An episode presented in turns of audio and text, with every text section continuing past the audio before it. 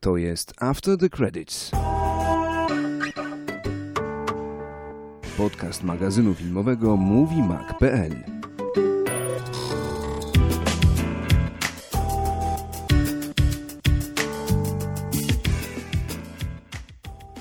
Słuchaj, zanim zaczniemy, powiedz ty mi, jak ci się Ex Machina podobała?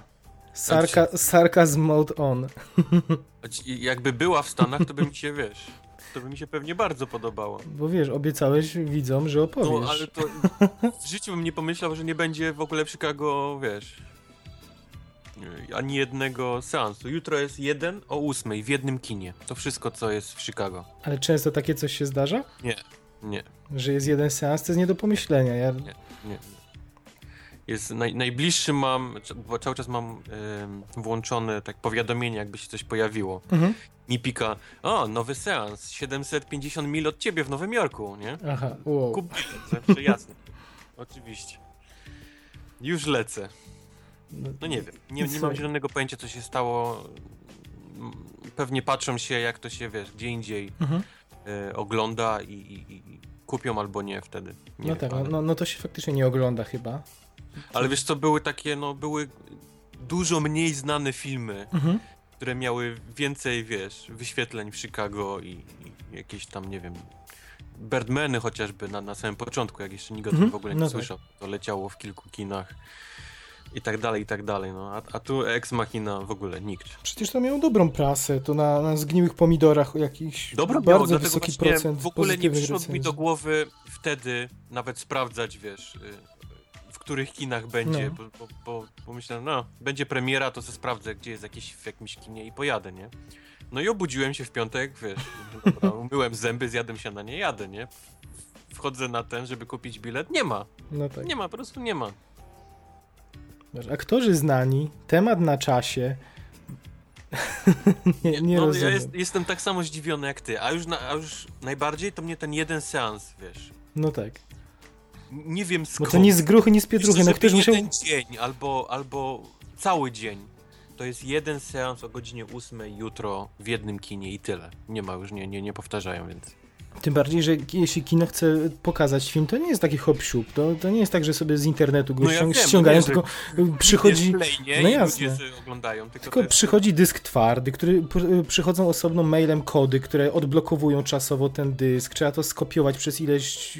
Duż, duż, du, no, długo się kopiuje, bo to są y, dziesiątki giga, gigabajtów. Y, y, y, no nie rozumiem. W takim razie tyle zachodu dla jednego seansu kino musiało przejść totalnie niezrozumiałe. Nie wiem. No, dla, mówię ci, no, sam jestem zaskoczony tym, bo, bo nie, nie spodziewałem się. Wiesz, w Polsce nie przypominam, przypominam sobie dwa takie przypadki, bo w zasadzie tutaj jest taka zasada, że jak coś wchodzi w piątek, to przynajmniej do czwartku jest grane, no nie ma zmiłu, jest ten tydzień, na który jest jakaś umowa z kinem podpisana i nie ma opcji, żeby to gdzieś zniknęło w trakcie. No, by, były dwie sytuacje, to znaczy dokumenty muzyczne o Justinie Bieberze i One, Di i One Direction. Kojarzysz na pewno okay, premiery no, tego, to, prawda? To jeszcze jestem w stanie zrozumieć. No. Ale wiesz, to i tak śmieszne, to, to, trzeba się cieszyć, że takie coś hermetycznego dotarło do nas. No i, i było okay. po prostu, był dużo wcześniej komunikat, że jest, są seanse na przykład tylko w sobotę. No i te dzieciaki, które miały pójść, to wykupiły, były pełne sale, poszły i, faktycznie to nie blokowało potem w tygodniu seansów, kiedy nikt by na to raczej nie chodził, ale w weekend te, ten tabuny dzieci, które chciały obejrzeć, to te dokumenty obejrzały. No. Zresztą y, notabene One Direction, ten dokument, to chyba Morgan Spurlock zrobił, ten człowiek od Super Size Me na przykład, czyli przecież utytułowany dokumentalista. Mhm.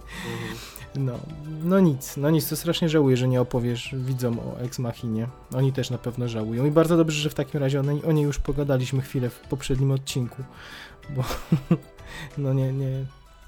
Wiesz co, wydaje mi się, że, że mm, może, się, może być tak, że w przyszłym tygodniu albo w piątek nagle pojawią się, wiesz, które kina są, tak mhm. wiesz, nagle, bo to też widziałem taką sytuację kiedyś, że nie było, nie było, nie było i nagle tydzień po premierze, która miała być, nagle w Chicago się, wiesz, pojawiły, jak oni zobaczyli sobie, wiesz, jak wygląda oglądalność, wiesz, mhm. w, innych, w innych kinach. Tak może być. No tu jestem przekonany, że będą mieć komplet na tej sali, na tym jednym o, sensie. Na bank, na bank, no.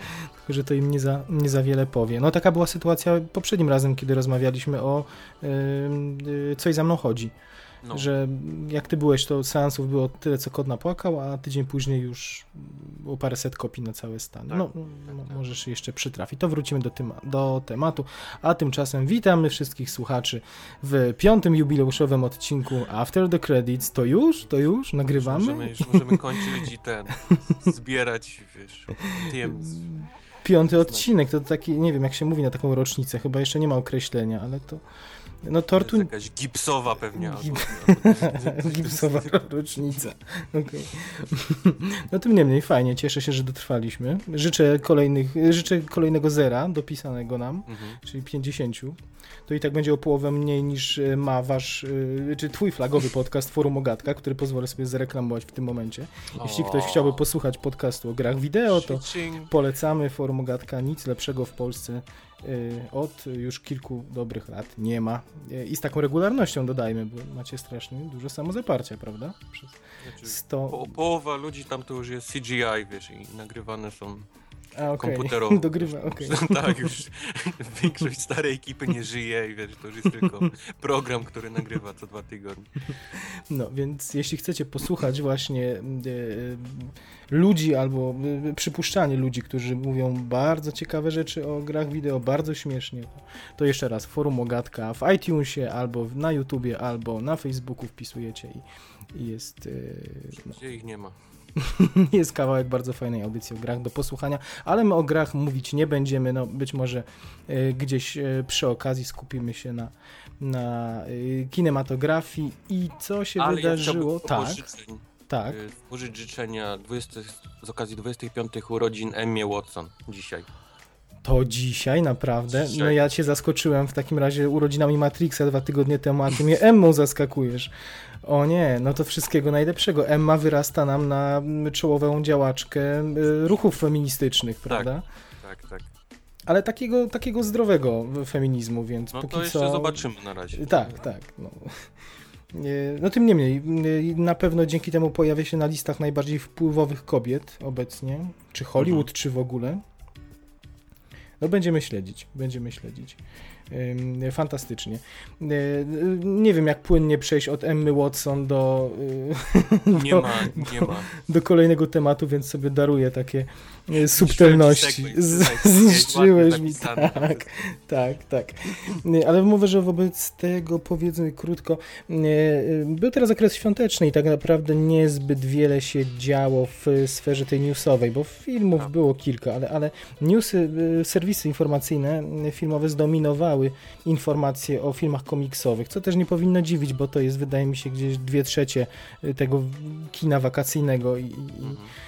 Czy kina popularnego w ogóle, prawda? Obecnie ilość adaptacji y, komiksów na ekranach jest, jest zatrważająca, ta, która jest zapowiedziana, więc musicie nam wybaczyć albo i się ucieszyć, że myślę, że najbliższe co najmniej pół godziny poświęcimy na tą tematykę y, i przelecimy przez wszystkie obozy, od Marvela przez DC, czyli Warnera, kończąc na na Foxie. Mm, Wojtek, oglądałeś ostatnio premierę na żywo, premierę Avengers, Czas. Ultrona.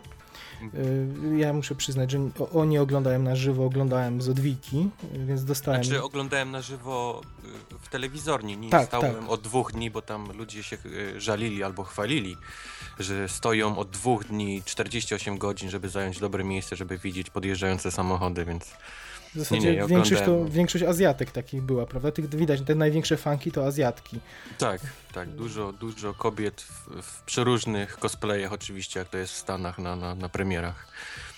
Nie wiem, czy opowiadałem o tym, jak wyglądają tutaj nocne nie, premiery. Nie, opowiadałeś, nie opowiadałeś. Jest, jest dużo, dużo nerdów, geeków, większość jest przebrana. Nie wszyscy są przebrani w to, co będzie oglądane, bo, bo jest i dużo Darth Vaderów i Gandalfów i, są, i są udawane walki i, i tak dalej, i tak dalej. Granie w karty, w jakieś magiki. No to jest po prostu całe takie wydarzenie, ten nocne premiery takich filmów komiksowych zwłaszcza. Ja jestem ciekaw, co sobie myślą ci aktorzy, którzy potem przyjeżdżają. Czy, oni, czy to im imponuje, czy raczej myślą o tych ludziach jako o wariatach? Ciekawe. Um, na pewno się nie przyznają, ale myślę, że, że, że sporo, sporo tych aktorów ma tak nie do końca wiesz, dobre zdanie o, o tym, co widzi. ludzi. tak. No, nie wiem, tak zgaduję przynajmniej, tak mi się wydaje. Tym niemniej, wielu cosplayerek nie widzieliśmy, ale widzieliśmy w zasadzie całą obsadę yy, czasu. Ultrona.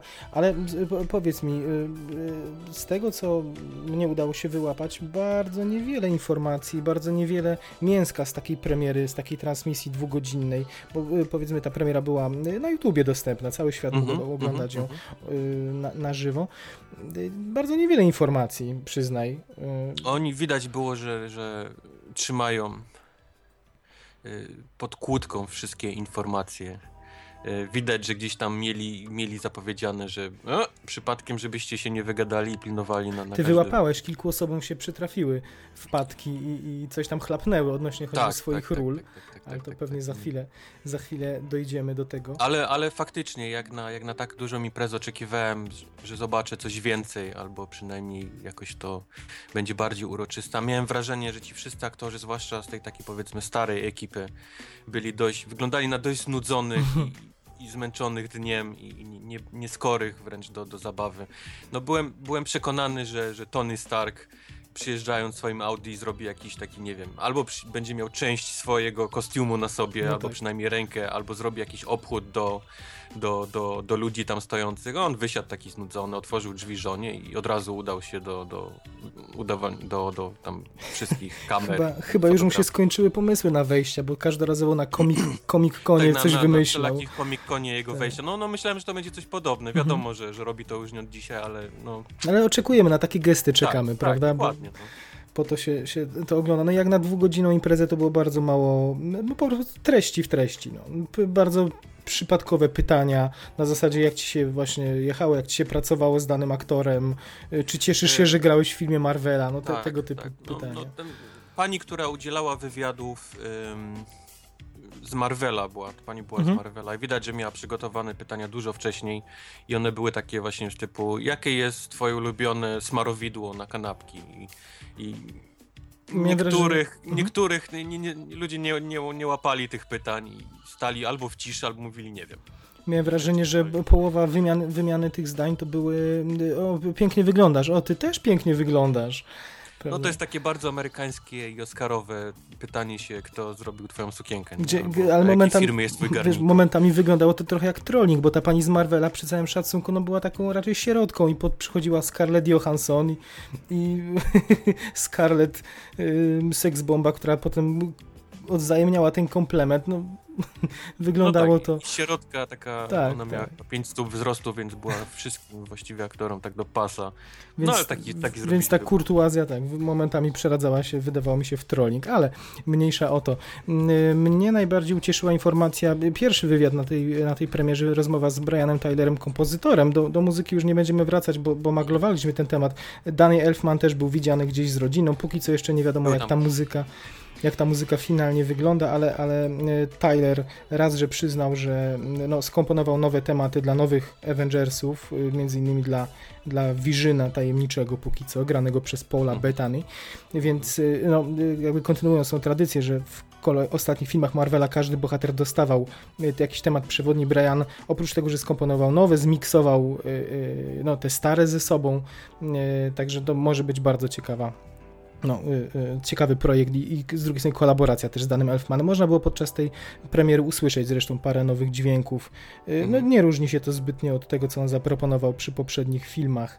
Mm, No, więc zobaczymy na ile jeszcze to, ta miłość Marvela do Briana Tylera będzie, będzie stała. No, póki co. Póki Być co może. Danny, Danny go wypchnie. No, y, y, y, mo, może tak się zdarzyć, aczkolwiek y, tutaj, tak jak już rozmawialiśmy, podejrzewam byłbym bardziej, że to był problem jednostkowy i, i problem Josha Wedona, który, który, Mhm. który chyba miał sentyment do trochę innego grania niż, niż Brianowe. No, z- zobaczymy. Y, Ty y, zwróciłeś uwagę, jak rozmawialiśmy wcześniej, na Kevina Feige, czyli prezesa całego Marvela, który Mhm. y, y, opowiadał o tym, jak wygląda proces, o, o, w tym momencie proces jego myślowy na temat całego, całego uniwersum. Opowiedz może coś odrobinę o tym. Dokładnie, ta pani, o której wspominaliśmy, która udzielała wywiadów, em, zapytała go, jaka jest jego ulubiona postać z nowych postaci, które, które będą w filmie. I chodziło oczywiście o albo o Quicksilvera, albo o Scarlet Witch. Jedną z tych, tych postaci, które będą w Avengersach. A widać, że Kevin jest już dwa albo trzy filmy do przodu, bo bez zająknięcia odpowiedział, że e, Doctor Strange. Doctor Strange, jak zobaczycie ten film, będziecie po prostu wow, jest, będzie, będzie genialny. Więc y, trzy sekundy ciszy, bo nikt nie bardzo wiedział, jak zareagować na jego odpowiedź. On chyba szybko się kapnął, że nie chodziło o to, o, o jakim film następny, No tak. tylko o Avengersów i A szybko do tego- przeprosił, twierdząc, że on już, on już myśli kilka filmów do przodu i A do tego pani zrobiła maślane oczy, bo od razu wykrzyczała Benedict Cumberbatch. Benedykt, tak. który będzie grał doktora, doktora Strange'a. No, tempo jest imponujące, przyznaj, bo to, bo już w tym momencie na planie zdjęciowym e, od trzech tygodni są, jest cała ekipa e, Kapitana Ameryki numer Tak. 3 Civil War. Oni kończą zdjęcia, wchodzi na jesieni, w, bodaj w listopadzie Doctor Strange. E, Mhm. Kończą się zdjęcia w lutym, wchodzi na, wchodzą na plan drudzy Strażnicy Galaktyki. No no fabryka się No. robi. My tu się nie możemy doczekać 1 maja, a dla nich to już jest stara wiadomość. Dokładnie. Nie? Avengersi, to już Dokładnie. dawno nakręcono, już tylko puszczać w kinach, to się będą interesować. A, a, a propos Avengersów, Josh Whedon, sam, sam reżyser i, i guru y, wszystkich fanów Marvela, przyznał, dlaczego nie zrobi kolejnych Avengersów, czyli Avengers Inf- Infinity War. Y, I dlaczego to bracia Russo zasiądą za, za stołkiem reżyserskim. Y, Czy słyszałeś tą wypowiedź? Czy, Nie. No więc przyznał to, czego można się było spodziewać, że to jest y, projekt, który pochłania kilka lat tak ogromny projekt z taką obsadą, bo, bo oprócz samych zdjęć, które trwają kilka miesięcy i tutaj Mhm. jeszcze mieliśmy przecież dokrętki, podróże po całym świecie, bo drudzy Tak. Avengersi byli w, kręceni i w RPA i w Korei. w Korei Południowej, dokładnie. Mhm. Mm, No więc y, po prostu on potrzebuje przerwy. Y, I, i, i no nie chce się pakować w kolejny projekt, który, który, nad którym prace od preprodukcji trwają kilka lat. W zasadzie już by musiał się zabierać. A dodatkowo, jak wiemy, ta ilość bohaterów nie będzie się zmniejszać, tylko raczej zwiększać w tych projektach. Mhm. Więc zapanować nad taką obsadą i, i nad tym, żeby się w, y, chaos nie wtargnął mm, y, do takiej, do takiej produkcji, no to jest sztuka. No a że Josh Whedon nie jest najmłodszy, to potrzebuje oddechu. Więc przynajmniej oficjalnie nie ma tutaj żadnego konfliktu na tle Marvel Whedon, tylko, tylko chęć Zmęczy- zmęczył się. Zmęczenie, tak. A bracia Russo są w gazie, jak widać. I, i myślę, że sobie znakomicie e, poradzą. E, Pojawiły się pierwsze recenzje również e, czasu Ultrona, znaczy recenzje w- nie w takim dokładnym rozumieniu, bo oczywiście jest embargo na, na póki co na, na opinię. I nawet powiedziałbym, monitorując gdzieś delikatnie ruch w internecie, ludzie, którzy byli na tym seansie pierwszym, raczej są grzeczni i nie rzucają spoilerami na Nie, lewo i prawo. nie, Nie, nie. Gdzieś to byli na tyle rozumni ludzie, że wiedzą, że, że każdy raczej prawdziwy fan nie chce wiedzieć, co go czeka wcześniej. Mm, Ale, ale z takich ogólnych opinii, które pojawiły się na, na Twitterze i między innymi na Twitterze i nie łamią embarga, no najczęściej pow, powtarzają się te opinie, że jest y, mroczniej, że jest bardziej emocjonalnie, że jest y, momentami bardziej, że momentami film jest przeładowany, ale na szczęście jeszcze nie przekracza tej granicy, kiedy to wszystko staje się niezrozumiałe, że, Mhm. że jest przeładowany faktycznie postaciami, ale że jest póki co jeszcze to w ryzach jako tako trzymane, że jest bardzo, y, jak się mówi, nerdy, tak, czyli, Mhm, czyli, mhm, czyli mhm. no, ukierunkowany i z dużą ilością smaczków na, na fanów. Na fanów, no. Czego się można było spodziewać po, po tym, po tym reżyserze? No i podkreśla się jeszcze, że Haw- Hawkeye, Hawkeye y, grany przez Jeremiego Renera, że, że kradnie film, że ma najfajniejsze teksty. Y, To też słyszałem, tak, że w końcu, w końcu wpadli jak, na to, jak jego postać gdzieś tam, żeby nie był tylko gościem z łukiem strzelającym, jest, jest tą takim comic relief, czyli jest odskocznią taką Mhm. humorystyczną w filmie, no. Super, super. To, to brzmi akurat, ja uwielbiam J- Jeremiego Renera od, od czasu The Town, Jest, chociaż... ja, ja dalej nie mogę pojąć, jak oni są w stanie to w jeden film upiąć, bo Mhm. rzeczy, które słyszę, jakieś tam pojawiają i, i originy, i, i jakieś takie easter eggi, które popakowali właśnie, i, i, i humory tam Hawkeye'a, gdzie, gdzie są ponoć przez cały film. Ja po prostu dalej nie mogę uwierzyć, jak oni to wszystko w jeden film. Ile ten film trwa, kurczę? Dwie godziny, powiem ci ile No. trwa, dwie godziny i 21 minut. No, no.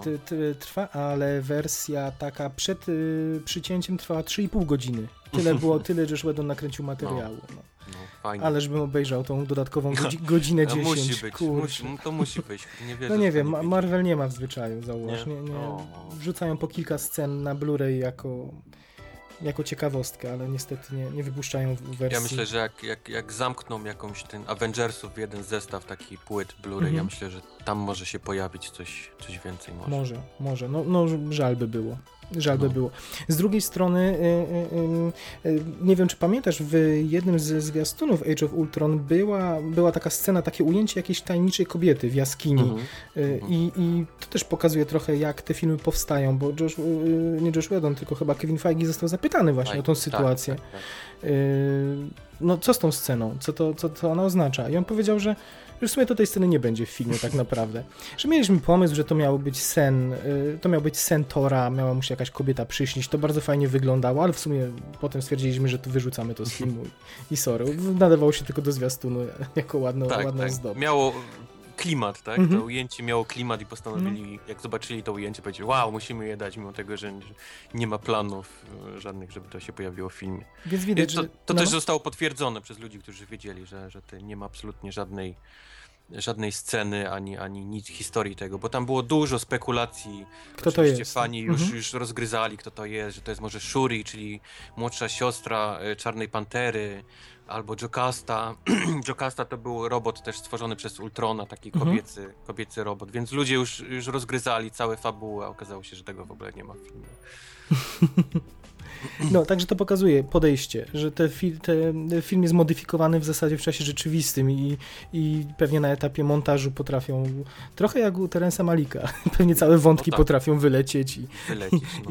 i, i aktorzy i, i, i, no i to się wszystko moduluje w zależności od tego, jaki projekt, y, prace nad jakim projektem zostają podjęte, prawda? Podejrzewam, że, że przecież do premiery Strażników Galaktyki nie byli pewni, czy, czy tam będzie kontynuować, czy będą kontynuowani I- podejrzewam, Mhm. że ten ogromny sukces i decyzja o kolejnej części, no pozmieniała ich plany również na, na parę innych filmów, bo, Tak. bo przecież te filmy oddziałują na siebie. Y, y, Co ciekawe, pojawiła się jeszcze informacja, to może od razu napomknę o tym, po pierwsze, dlaczego nie doczekaliśmy się do teraz y, filmu o Hulku, który jest bardzo lubianą postacią, y, przynajmniej w wykonaniu Marka Rafalo.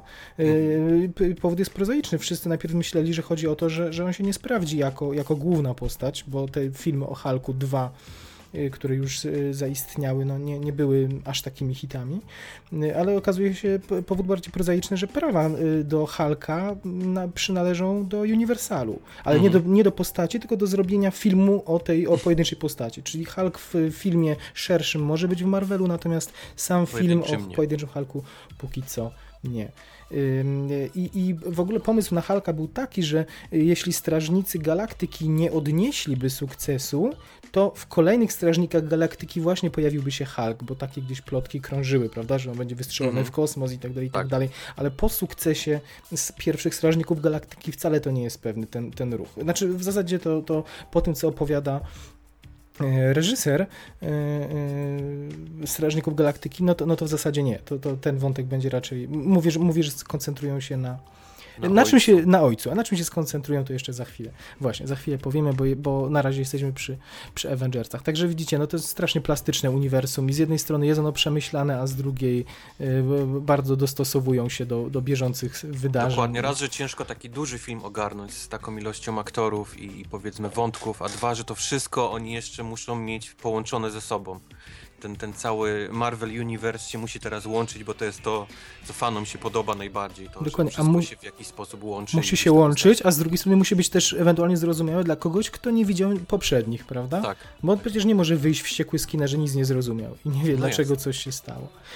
Y, No, a propos tego, y, że y, widzowie nie wiedzą, co się stało, to y, teraz ty mi wytłumaczysz, ponieważ ogłoszono kandydatki na scenarzystki filmu Captain Marvel, Mhm. która to miała pojawić się już w nadchodzących Avengersach, ale właśnie Kevin Feige powiedział, że jednak nie, że chcieliby pokazać ten origin, to po, jej pochodzenie, że nie chcą machnąć Tak, to byłoby zbyt mylące dla widzów, Nie gdyby chcą ona machnąć- się pojawiła tak. gdzieś tam latająca i strzelająca i chcieli zrobić jej taki prawdziwe origin. Po Bożemu przedstawić, tak, przybliżyć widzom. Mm, mm, więc to jest zrozumiałe. Mm, y, więc dla porządku powiedzmy scenarzystki Nicole Perlman i Meg y, y, Lafave. Lefauve.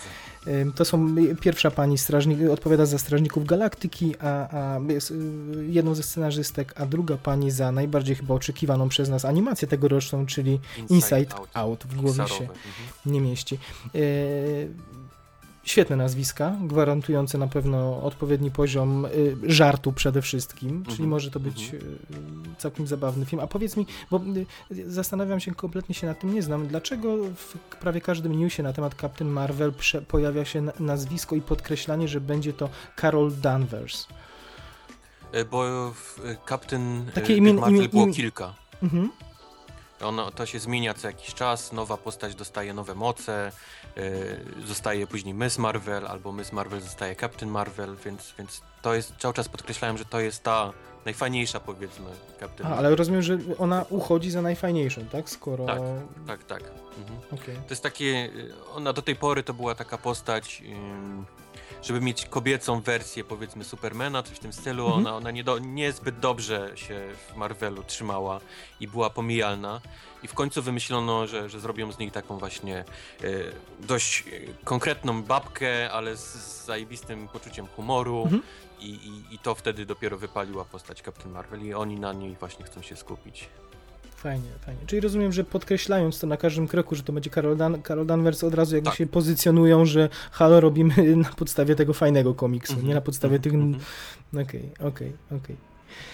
No to y, tak, fajny komiks do, do, i wersja postaci akceptowana przez y, czytelników, a czy ty akceptujesz jako czytelnik wieloletnich komiksów Marvela Antmana po finalnym zwiastunie, który w tym tygodniu został pokazany? Eee, było sporo rzeczy, które mi się podobało, sporo, które mnie zaskoczyło. Znaczy, nie, nie spodziewałem się, że pokażą e, Yellow Jacketa, czyli tą taką powiedzmy głównego złego w tym filmie. Ale pokazali go dość. Nie jestem przekonany, czy takie sceny z kolejką, jak, jak, jak były na końcu, czy, czy, to jest, czy to jest to właściwie, co chcę oglądać. Wydaje mi się, że widzę kierunek, w jakim pójdzie ten serial, czyli taki półpoważny, pół totalnie bez sensu i, i, i z przymrużeniem mhm. oka no okej, okay. niech będzie, tylko oni jeszcze twierdzą do tego wszystkiego, że oni chcą to na siłę łączyć z tym uniwersum mhm. Marvela i i no bo co, słuchaj, co, ze zwiastunu faktycznie wynika, że to będzie film złodziejski, że to będzie heist tak. movie, że mhm. y, Michael Douglas zleci Polowi Rudowi skok, że faktycznie go przygotuje, da mu ten kostium Antmana i, i, i i ta sfera może być fajna, ale y, widzę, że ludzi najbardziej przekonała ta scena z kolejką. Powiedzmy, to jest y, już po samym pojawieniu się tytułu, w ostatnie sekundy zwiastunu walka Yellow Jacketa z Antmanem w towarzystwie kolejki Toma, Tommy, tak? To się nazywa Thomas, parowóz. Thomas, tak. I rzucanie wagonami z tego Tomasa i pokazanie potem z perspektywy ludzkiej, jak to wygląda. Akurat zabawny motyw. Mnie się to, mnie się to podobało. Tak, to ci kupiło? No. Okay. Nie, nie mówię, że mnie kupiło, ale to mi dało mi nadzieję, że będzie w tym cokolwiek unikatowego, znaczy taki wyróżnik, bo ja tego szukam w Marvelu i w pomysłach na kolejne filmy. To już wielokrotnie do tego wracaliśmy, a ten Ant-Man wydawał mi się, i to już zresztą rozmawialiśmy parę tygodni temu, że wydaje się najbardziej takim przypadkowym filmem. Takim, że no, okej, okay, ogłosiliśmy projekt, więc już musimy go doprowadzić do końca, yy, zminimalizujmy straty i niech szybko ludzie o nim zapomną. Takie było wrażenie, przyznaj. Dla mnie komiks, przynajmniej komiks, jest, jest opowieścią o gościu, który ma absolutnie cały czas pecha i mu się nie udaje, mimo z tego, że chciałby, to mu się nie udaje, mimo tego, że chciałby być zawsze dobrym i super bohaterem, to zawsze kończy jako, jako złodziej gdzieś na, na posterunku policji w kajdankach, bo, bo, a tu oni idą w taki bardzo SNL-owy wersję, bym powiedział nawet Antmana, czyli, czyli takiego idioty żartującego ze wszystkiego, nawet w naj, najbardziej poważnych momentach. Mhm. To nie wiem, czy do końca mnie nie kupuje. Zwłaszcza właśnie rzucanie kolejkami mhm. i i tak dalej, i tak dalej. Było w tym, były w tym zwiastunie takie ujęcia, które były mocnym odniesieniem do filmu, do, do krótkometrażówki, która, do tego filmu koncepcyjnego, który kilka lat temu został już mhm, zrealizowany, mhm, mhm. który był pokazywany na Comic Conie przez Edgara Wrighta jeszcze, mm, który pokazywał właśnie walkę i człowieka mrówkę, który przebiega po, yy, po pistolecie. Po pistolecie. Tak, -huh. tak, tak. I to tu jest, to jest jakiś ukłon w stronę tej wizji Edgara Wrighta i to też daje jakąś nadzieję, że akurat sceny akcji mogą być całkiem pomysłowe, kiedy mamy bohatera, który może w ułamek sekundy zmniejszyć się do rozmiarów mrówki i powiększyć się do rozmiarów człowieka. I jest pokazane, że to by to jakaś choreografia walk będzie wpleciona. No, no, jest troszkę tych wyróżników, których nie było w pierwszej zapowiedzi. Jest odrobina nadziei dla mnie w tym. A powiedz mi, jak widzisz y, właśnie to, jak ten film miałby być powiązany z całym uniwersum, bo Kevin Feige mówi, że y, ten film, tak on sam powiedział, że ma mieć bardzo ważną rolę w ustawieniu jakby, nie wiem, atmosfery, tonu y, opowieści, która, te, tej opowieści, która połączy czas Ultrona z kolejnym Kapitanem Ameryką mhm. i Civil War. Gdzie widzisz te, te powiązania? W czym tu Ant-Man miałby być pomostem? Y, znaczy, na pewno wiemy, że będzie Peggy Carter w tym, czyli Hayley Atwell grała, więc gdzieś to, gdzieś ten, ten, to powiązanie w tej przynajmniej postaci będzie. Ja cały czas strzelam, że postać grana przez Michaela Douglasa, czyli Hank Pym, nie jest do końca dobrą postacią w tym filmie. Mhm. I to się może okazać na końcu filmu, że tak naprawdę za sznurki ciągnął właśnie on, a nie, a nie Yellow Jacket, który jest taką raczej postacią drugoplanową to jest moje, to strzelam, jeżeli nagle trafiłem i zaspoilowałem, to wszystkich przepraszam, ale, ale to są moje strzały, że, że gdzieś Michael Douglas i postać Hanka Pyma będzie tym, tym klejem łączącym. Bo, bo właśnie Feige podkreśla, że Hank Pym no to też jest naukowiec i, mm -hmm, i w związku mm -hmm. z tym e, on Hank ma... Hank Pym to jest tak naprawdę Tony Stark Tony Stark i Hank Pym to są bardzo podobne do siebie postacie z tym, że... Tylko, że żyjący w latach, no jakby świetność mający w latach, nie wiem, 60 70 mm -hmm, prawda? Mm -hmm, a, tu już będący podstarzały. No ale czy tutaj byś się czegoś dopatrywał, że on może mieć jakby y, to jego, jego postać, ale z przeszłości może mieć właśnie jakiś szerszy wpływ na, na to, jak wyglądają Avengersi w teraźniejszości, że tu tak gdzieś się... Może być coś mhm. takiego. Mhm. Tak, tak. Bo, bo Michael Douglas już od paru lat, nie, znaczy od paru lat, on nie gra dobrych postaci zazwyczaj. To, to zawsze jest taki jakiś goleś, który wygląda ok, ale na, okazuje się złym charakterem na, na samym końcu. I tu gdzieś, tu gdzieś to, to łączę z, z innymi filmami.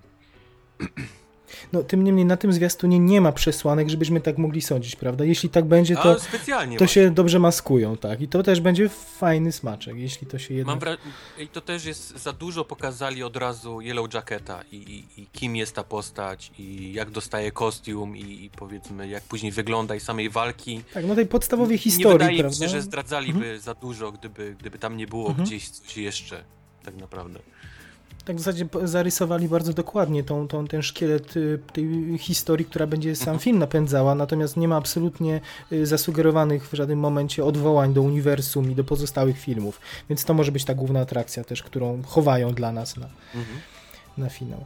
No, tym niemniej nie wiem, czy wierzyć w to, że, że to, co podkreślają, że to, ten film jest tak bardzo ważny dla tonu, jaki obierze seria właśnie i, dla, i to właśnie dlatego on kończy drugą fazę Marvela. Nie wiem, czy, czy tak to, czy to kupować w 100% to tłumaczenie. Znaczy oni chcą, żeby ten film był ważny dla, dla tych fanów takich hardkorowych Marvela, więc, więc muszą powtarzać, że to nie jest jakaś popierdółka na boku i, i coś, co im wyszło i postanowili wypuścić, bo już mieli za dużo nakręcone, tylko że oni chcą faktycznie musicie na to iść, bo tam mhm. jest to takie duże połączenie, więc musicie, musicie. No, no oby. No parą, myślę, że paroma scenami da się to załatwić. To, że fani pokochają ten film, prawda? Że nawet jeśli ta... na końcu, nie? Jeśli, tak, jeśli nawet ta fabuła będzie pretekstowa i niewiele będzie miała wspólnego z pozostałymi i nie będzie miała zbyt dużego wpływu na kolejne filmy, to będzie wystarczyło kilka tropów zostawić ciekawych i, i mimo tak, wszystko... A jeszcze wracając a mhm. propos y, sceny po napisach, to mhm. jak się czujesz z brakiem brakiem sceny po, po Avengersach. Masz, ale czyli na pewno nie będzie, prawda? Kevin no, Feige został zapytany. Ja strzelam, że będzie. Ja strzelam, że, oni, że oni trolują i to, i to masakrycznie. tak, bo... Jestem sobie wyobrazić, że nie ma sceny. Po... Znaczy, powiedzmy od razu, że to nie tak, że jej nie będzie, bo od kilku filmów Marvel y, było wręcz przesyt był, bo te sceny zawsze były dwie. Czyli była w środku napisów końcowych i na samym końcu napisów końcowych. W środku napisów końcowych była scena ważna dla często ważna dla fabuły, natomiast ta po, po, samych napisach była już komediowa czysto i jakby nie wpływająca na kolejne filmy. I tutaj zapowiedzieli, że nie będzie tej sceny po napisach. Natomiast to chyba nie jest równoznaczne z tym, że nie będzie sceny w środku napisów. Zakładam, że tej komediowej nie będzie. Oni sami tłumaczyli, że w pierwszych Avengersach była scena po napisach, w której jedzą y, kebaby i ona była w odniesieniem, znajdowała gdzieś tam w fabule wcześniejszej odniesienie, to, to była rozmowa o restauracji w Nowym Jorku. I mówią, że po prostu nie znaleźli takiego smaczku, no, że nie zawsze można. W Strażnikach Galaktyki był to Howard the Duck, tak. w tej scenie. W Torze był bodaj pocałunek Tora i Natalie Portman, a w tle potwór biegający, który został z innego świata, został nagle w Londynie i gdzieś tam się pałęta po dokach. Więc y, chyba tej sceny nie będzie, ale nie, nie myślę, że w środku napisów uświadczymy y, no to, ja myślę, też. to na co wszyscy czekamy, czyli gdzieś fragment pajęczyny się mignie nam. No nie mogą, nie mogą tego porzucić tej tradycji, myślę. Mhm. Całkowicie. A powiedz mi, mm, Strażnicy Galaktyki, e, druga część, bardzo dużo ostatnio newsów, no w związku z tym chociażby, że James Gunn e, no, uczestniczy w tej hucznej premierze Ultrona i również z nim są prze, przeprowadzane wywiady, więc gdzieś się sypią plotki. Y, na plan wchodzą w lutym 2016 roku. Mhm. W ogóle to jest śmieszna sprawa, że to jest w komunikacie jest, że, że zdjęcia będą w Atlancie, tam gdzie był Ant-Man y, kręcony, tam gdzie jest y, Kapitan Ameryka Civil War kręcony. No Atlanta staje się stolicą. Że prawdopodobnie to jest przez to, że wcześniej filmy były kręcone w Pinewood Studios w Londynie, ale całe Pinewood Studios zabrały Gwiezdne Wojny i James Bond. Gwiezdne Wojny tam zadukują się na dobrych 50 lat, więc musieli sobie znaleźć inną przestrzeń, w której będą budować dekoracje. E, no więc nie obawiałbym się tu, że będziemy mieć plenery Atlanty akurat w każdym z tych filmów, tylko chyba bardziej chodzi o zaplecze technologiczne, że, że tam są najwidoczniej studia filmowe. E, raz tanie, a dwa no, z odpowiednim zapleczem. O tym niemniej, no, tam będzie stolica Marvela. Jak ktoś będzie chciał spotkać aktorów, to, to najprędzej w Atlancie. E, I o czym będą Strażnicy Galaktyki 2, bo, bo tak jak wspomniałeś już jednym zdaniem, James Gunn uchylił rąbka tajemnicy. E, będzie przybliżeniem historii ojca Petera Quilla. Kim jest, jak, jak to się stało, że, że nie znaliśmy go w pierwszej, jak to się stało, że on wylądował na ziemi tak naprawdę i, i tak dalej, i tak dalej. Mhm.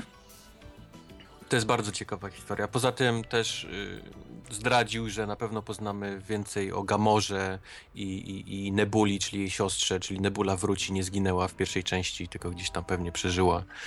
I powiedział żartobliwie, że chyba, że znalazł sposób, żeby nie musiała po raz kolejny obcinać włosów. Tak, Ona była łysa, tak. prawda? Tak, tak, tak. Mhm.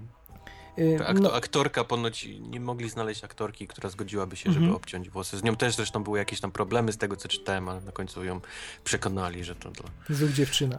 Zuch dziewczyna. Zuch dziewczyna. Mhm. Y, no, ma być generalnie poważniej, bardziej mrocznie. Y, no zobaczymy, czy ten kierunek się spodoba widzom. Y, ale dobrze, niech To jest bardzo ciekawa historia. Nie będę jej przytaczał z komiksu, bo, bo pewnie sporo z tego musi się znaleźć w filmie. Mhm. Nie, więc, ale jest to naprawdę bardzo fajna, ciekawa historia. To y, kończąc już wątek Marvela, chciałem jeszcze w, y, troszkę zrobić smaka słuchaczom na właśnie Kapitana Amerykę y, mhm. Civil War trzeciego, do którego, do którego zdjęcia już trwają. Tym ludziom, którzy bardziej interesują się technikaliami, że tam na planie pojawia się po raz pierwszy nowa kamera IMAX. Mhm która wprawdzie no, kręci w 2D, ale no, oczywiście nikt nie zdradza, jaka jest jej wyjątkowość. Natomiast y, no, dotychczas y, filmy Marvela, chociaż były pokazywane w IMAXie, to były kręcone standardowymi kamerami. Tam bodaj Strażnicy, Strażnicy Galaktyki mieli tylko część ujęć y, w formacie IMAX, natomiast nie mhm. wiem, czy byli kręceni akurat tymi, tymi kamerami. Y, no i tutaj mamy mieć 15 minut filmu y, tą nową technologią, nową kamerą nakręcone. Y, mówią, że, że to będzie coś niesamowitego na, na niesamowitą skalę, niewi, niewidzianą dotychczas. No, brzmi to znaczy takie deklaracje w przeddzień premiery czasu Ultrona brzmią buńczucznie i odważnie. Prawda? Ale, ale z drugiej strony właśnie kapitan, trzeci kapitan Ameryka no, powoli wygląda trochę jak Avengers 2,5 bo, tak. tam, bo tam jest tych nazwisk, tam są jeszcze gorętsze nazwiska, kurczę. Bo poza tym, że będzie, że w Kapitanie Ameryce powróci Iron Man, powróci Falcon, kto jeszcze powróci? Przypomnij mi.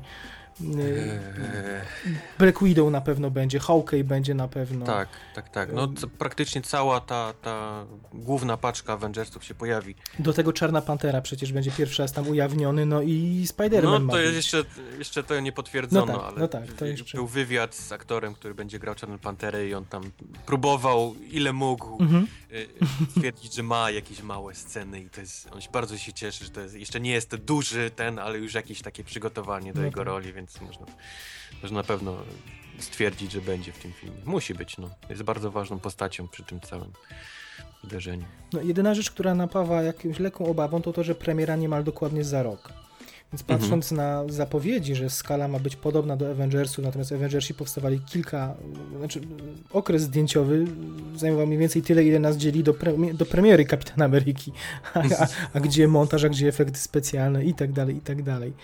Yy, No ale może, może to też jest zaleta braci Russo. Może oni się bardzo, są bardzo wydajni i, i robią to szybciej niż Josh Whedon. Boisz się, że, że to się Odbije na- za bardzo i to się rozleci? że to, jest, że to się odbije na jakości produkcji, boję się, No a tak. przy takiej skali.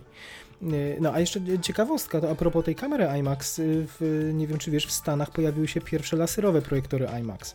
To jest fajna O. historia, no, że, że w końcu światło latarni, czyli, czyli lampy z projektora, która jest niedoskonała, jak wiemy, bo no, im dalej od, od projektora, tym, tym, gorszy, tym gorszy obraz. Dlatego też IMAXy, nie wiem jak w Stanach, ale w Polsce są na przykład te, te sale IMAX są bardzo e, krótkie, znaczy strasznie duży Mhm. po, przechył, jest, Tak. są strasznie strome, ale, ale żeby ten projektor był jak najbliżej ekranu, bo ekran ma jednak co najmniej 15 metrów, je- jest olbrzymi wysokości.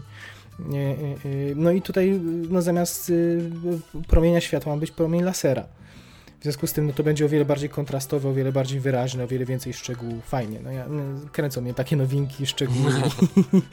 mimo, że, mimo że, że informacja jeszcze 10 lat temu o tym, że jakby zaświecić projektorem IMAX takim klasycznym w niebo, to by był widziany z księżyca to, to światło, to działała na, działa, działała na wyobraźnię, ale nawet takie światło no, y, jest niewystarczające, żeby, żeby doświetlić prawidłowo w, tak, w takiej do, przyzwoitej jakości ekran IMAX, żeby, żeby to było. Czyli inaczej, czekają nas jeszcze większe ekrany, większe sale w końcu, większy komfort, bo nie wiem jak, jak, jak w Stanach, ale u nas w tych IMAXach to, to trzy ostatnie rzędy nadają się do oglądania filmu, a, a potem już jest...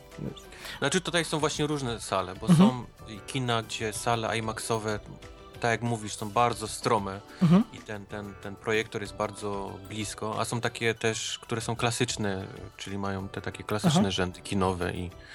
Ale to one też mają ten ekran w formacie IMAX i tak olbrzymi, Mhm, tak? mhm, mhm. No to już może, może gdzieś jakieś hybrydy, czyli coś nowszego, jeszcze nie laserowe, ale może jakieś nowsze projektory. O, to bym zobaczył coś takiego. A jeszcze jakieś sferyczne są, zdaje się, IMAXy, nie wiem, nie byłem w czymś takim. Matko bosko, to już jest jakaś po, ponad moją cała, tak? Nie spotkałeś się. No, też nie, też y, no, w Polsce za 100 lat pewnie. Y, Słuchaj, y, płyn, płynnie przechodzimy, bo zostajemy troszkę w rozkroku w Marvelu, a troszkę w Sony. Spider-Man już oficjalnie nastolatkiem Mhm. został potwierdzony. Jakbyś mógł podsumować informacje, czy coś nowego wiemy, czy, czy to jest tylko kwestia tego, że że właśnie to będzie dzieciak w wieku 15-16 lat, czy Kevin Feige coś więcej ujawni. Dalej nie znamy aktora, Mhm. ale przynajmniej wiemy, że będzie nastolatkiem, czyli coś, co właściwie już krąży po, po internecie od jakiegoś czasu. Em, podoba mi się to, że ma e, być bardziej, jeszcze bardziej humorystyczny, a wręcz ma być upierdliwy przez to. Kevin Feige stwierdził, że, że jest to jego, powiedzmy, poza tym całym zmysłem pająka i Mhm. pajęczynami, i przylepianiem się, ten taki humor, który wręcz wkurza wszystkich, którym walczy, jest, jest jakby jego bronią też. I oni chcą to wykorzystać. On ma być tak, tak nudny właściwie przez to, że ma męczyć swoich przeciwników tym, tym, cały czas tym żartowaniem, Super. wymyślaniem jakichś porównań do, do, Mhm. do głupich rzeczy, więc, więc to mi się podoba. To jest Super, bardzo fajny pomysł. genialnie. Fajnie, że nie będziemy musieli oglądać Originu. Też potwierdził to, że wszyscy już znają Origin. Nie, nie ma sensu już jeszcze Tak. raz tego robić. Tak więc- powiedział oficjalnie, że, że, że ten Spider-Man już działa w tym uniwersum, że my jeszcze Tak. o tym nie wiemy, ale on gdzieś lata w kostiumie domowej roboty, gdzieś sobie tam Mhm. lata na uboczu i, i, Mhm, mhm. i działa. Fajnie. Y, y, y, No, na pewno unikatowy będzie. Brakuje takiego śmieszka w tym, w tym świecie. No widzisz, oni próbują cały czas jakiegoś Hawkeye'a zrobić, wiesz, śmiesznego. E, próbują Captain Marvel zrobić, tą taką, która też lubi rzucać te, tego typu żartami. E, ale to, no, nie, nie ma porównania do Mhm. No ale Spider-Man. będzie jednak dzieciak, to jakby stopień upierdliwości będzie do Tak, potęgi. on ma być tak, że my będziemy mieli dość Spidermana, Mhm. wiesz, i, i jego żartów. On będzie tak strzelał jak z karabinu maszynowego tymi, tymi tekstami. Super. No i podobno już mają gotowy kostium. Tak też słyszałem. Faktycznie łatwiej zaprojektować kostium niż casting przeprowadzić, nie? Ma bardzo przypominać ten kostium z pierwszych Klasyczny, tak? starych, Aha. klasycznych Spider-Manów, czyli tak bardzo niebiesko-czerwony, z, z małą ilością tych takich pajęczyn, Mhm. ale tak wyglądający bardzo na, na domową robotę. Super. takim grubym pająkiem, nie, nie żaden cienki, tylko to jest ten taki spasiony pająk na, na, na, na plecach, taki czarny. Super, no to czytelnicy może, którzy, którzy nie patrzyli y, życzliwym okiem, ale pamiętają y, komiksy TM Semik wydawane w Polsce w latach 90. Może jak zobaczą taki klasyczny strój, to, to wybiorą się na Spidermana, który raczej popularną postacią w Polsce, przynajmniej patrząc na box office, nie jest. Okej, to był Marvel, ale nie tylko z tego obozu mamy doniesienia, bo oto z Warnera przychodzą nie najlepsze informacje, y, że reżyserka filmu Wonder Woman podziękowała, zanim jeszcze zdjęcia się rozpoczęły i, i odeszła ze stanowiska.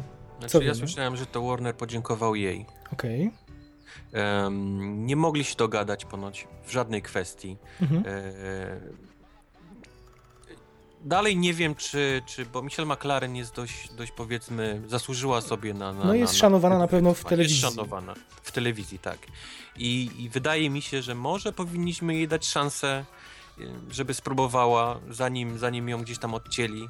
Ale z drugiej strony plotki, jakie przychodziły z. z nie, nie z planu, ale z tego, Mhm. co planowali, że, Mhm. że Wonder Woman ma mieć, em, ma mieć tygrysa, z którym cały czas rozmawia i może nawet na nim jeździ częściowo. Ale to, był jej pomysł, czy to jest pomysł To wytwórni? był jej pomysł. Jej, Właśnie okej. to był jej pomysł. Mhm. To też tak do końca do mnie nie, nie trafia, bo nie widzę Wonder Woman jeżdżącej i rozmawiającej z tygrysem niczym He-Man. No tak. Więc, więc ona miała jakiś swój pomysł, Warner miał swój i nie mogli się w żaden sposób dogadać i, i rozeszły się ich drogi. To już nie Za to, pierwsza. za to Mhm. słyszałem, że, bo szukają również reżysera do Captain Marvel i słyszałem, że Michelle McLaren być może tam wyląduje. O, no widzisz. No widzisz, bo wcześniej w kontekście Captain Marvel pojawiała się Angelina Jolie. Po, po... Znaczy to było takie życzenie. Tak, no Chcielibyśmy, oczywiście. aby Angelina Jolie zrobiła film o, o, o Wonder Woman. E, Też tam swój głos zagrała, zabrała Linda Carter, czyli ta powiedzmy klasyczna e, Wonder Woman z Mhm. lat 80. Tak, 80. E, Że ona chciałaby mieć bardzo swój udział w filmie. Nie, że reżyser, ale chciała być taką doradc ko kobiecą, wiesz, ręką powiedzmy w tym filmie, żeby poradzić, że chciałaby mieć swoją również rolę i to nie jakieś cameo, tylko Aha. chciałaby na przykład mamę Wonder Woman O, zagrać. no więc- tak. Tak jak jakiś y, taki bardzo kobiecy się zrobił ten film i, i nie wiem, czy Warner jest kobiecy i myślę, że tutaj gdzieś jest ta, powiedzmy... Ale ja bym, ja bym chciał, ja bym chciał y, kobiety na stanowisku reżysera Wonder Woman po tym, co się ostatnio przez internet przetoczyła, mianowicie y, dyskusja, y, czy główną dyskusją na temat Wonder Woman było to, że Gal Gadot, która właśnie rzeczoną Wonder Woman odgrywa, Mhm. ma za mały biust. I to była główna dyskusja. Nikt jeszcze jej w filmie nie widział, pokazano jeden plakat, ale internety wydały już wyrok. Y, Masz za małe cycki, więc y, nie możesz być Wonder Woman. Więc ja bym chciał, żeby po prostu kobieta wzięła się za taki film i pokazała tym wszystkim hejterom, że, że Że z małym biustem też można... też można być Wonder. Tak, walczyć. tak jest, Okej. tak jest.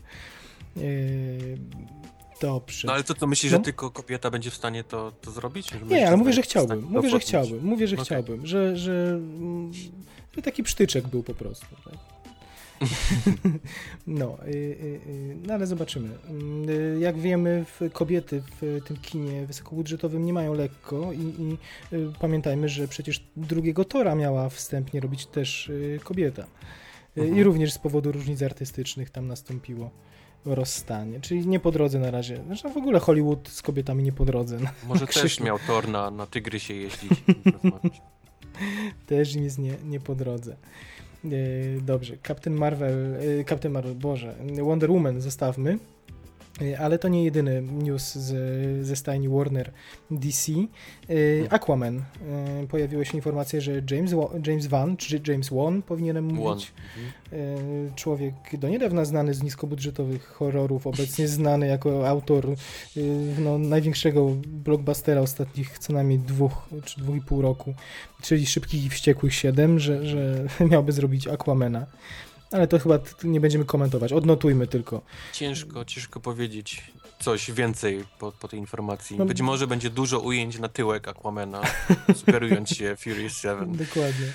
Zobaczymy. Dokładnie. Nie, no, Furious 7 nie ma absolutnie żadnego piętna autorskiego, więc nie doszukiwałbym się no, jakiegoś atutów postaci tego reżysera, no, no, mm -hmm. żeby miał jakieś swoje piętno i kierunek nadać temu projektowi. No ale bardzo często przy okazji jakiegoś kasowego sukcesu pojawia się od razu łączenie i, i badanie nazwiska i łączenie go z jakimiś przyszłymi projektami.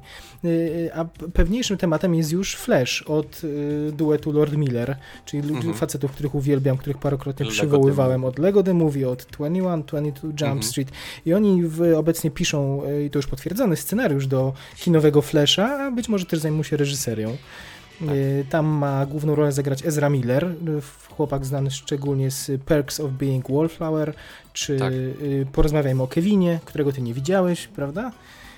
Nie widziałem, bo to jest straszny nie. film. Masz na, masz na, na liście, y, no, kazałem ci zapisać, ale, ale no, jak się pojawi na Netflixie czy gdzieś, to, to, masz, to masz nadrobić. A tymczasem yy, myślisz, że to będzie komedia? Że Flash to jest potencjał komediowy, skoro tacy mistrzowie komedii się za niego zabierają? Tak, bo Flash jest zawsze takim, tym, to jest taki y, Spider-Man powiedzmy y, w świecie DC, czyli koleś, który nigdy nie jest absolutnie poważny. Wiecznie, wiecznie jest, próbuje rzucać kawałami, nie wszystkie trafiają do wszystkich. Najczęściej irytuje, on jest takim mhm. właśnie takim głupkiem w całej tej, tej grupce tych powiedzmy mhm. największych, najlepszych z DC i tego Justice, y, Justice League. Mhm. Więc, więc myślę, że oni będą mu pisali właśnie też takie głupie teksty, wkurzające, irytujące zarówno nas widzów specjalnie, a także, także z kimkolwiek będzie miał tam potyczki. Y, a tak samo wygląda, bo do, temat, do tematu seriali jeszcze przejdziemy, ale tak, czy podobną postacią jest ten flash serialowy właśnie? Czy tak, on... on jest takim irytującym gnojkiem zarówno mhm. właśnie dla tych, którzy oglądają ten serial, jak i dla, dla ich tych, z którym gdzieś tam on ma, obcuje. Mhm. On potrafi właśnie gdzieś nagle się pojawić, y, gdzieś tam je jakąś chińszczyznę pałeczkami, zniknie, wszędzie kartki papieru wróci, powie jakiś głupi tekst i wszyscy robią Więc on właśnie tego typu postacią jest. I co ważne, no, będzie to inny aktor niż ten, który obecnie odgrywa mm -hmm. tą samą postać w serialu.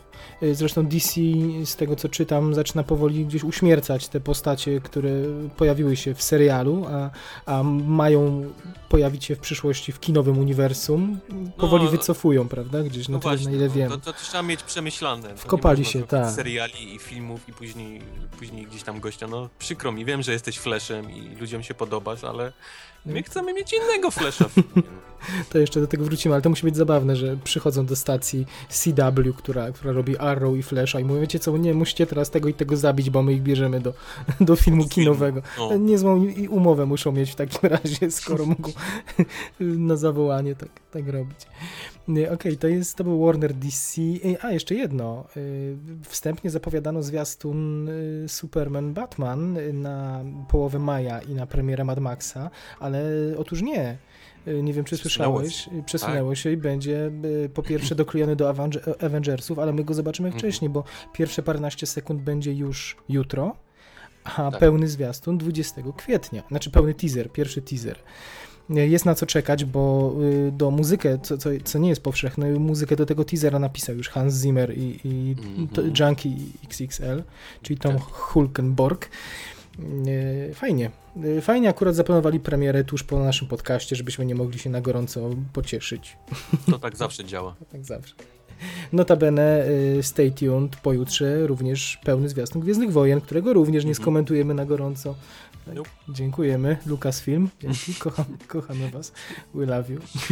Mm. Słuchaj, 20th Century Fox i X-Men i parę innych marek, które do nich należą. Czy czekasz na tak zwaną Rogue Cut, czy Rouge Cut, czyli wersję reżyserską, ostatni, Rogue, ostatnią y, wersję, jakby nową, montażową wersję X-Menów y, ubiegłorocznych, przeszłość, która nadejdzie? Y, czy to jest ci obojętne zupełnie? Nie, już nie widziałem tego, tego filmu dawno i myślę, mhm. że to będzie dobry moment, aby sobie go przypomnieć, jeszcze raz obejrzeć. Wiem, mamy tutaj różnicę poglądów, bo ja mi się bardzo ten film podobał, tak. ty, tobie nie do końca, tak. więc Ty, ty będziesz chciał go obejrzeć jeszcze raz, żeby się trochę na nim poznęcać. Ja, ja... No, nie, do końca to jest, nie do końca to jest bardzo delikatne słowo, którego użyłeś. to był olbrzymi zawód dla mnie.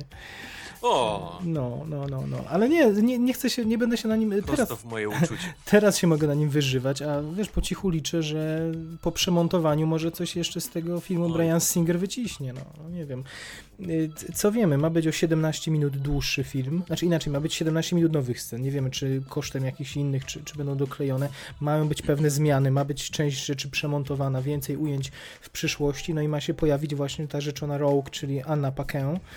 Y, Z nią była śmieszna historia, bo y, ponad rok temu Empire, ten, ten największy magazyn papierowy na temat kinematografii, na, na temat mm, filmów, opublikował 25 okładek w, w jednym miesiącu. Wszyscy, Była na bohater, jednej z- wszyscy bohaterowie. I ona była na jednej z nich i to się Mhm. zbiegło w czasie z informacją, że w filmie jej nie ma, więc y, musieli się ratować, umieszczać y, na szybko wywiady, że nie, nie, ona się jednak pojawi, co się okazało w kinie, mignęła na korytarzu, prawda? Mignęła, tak.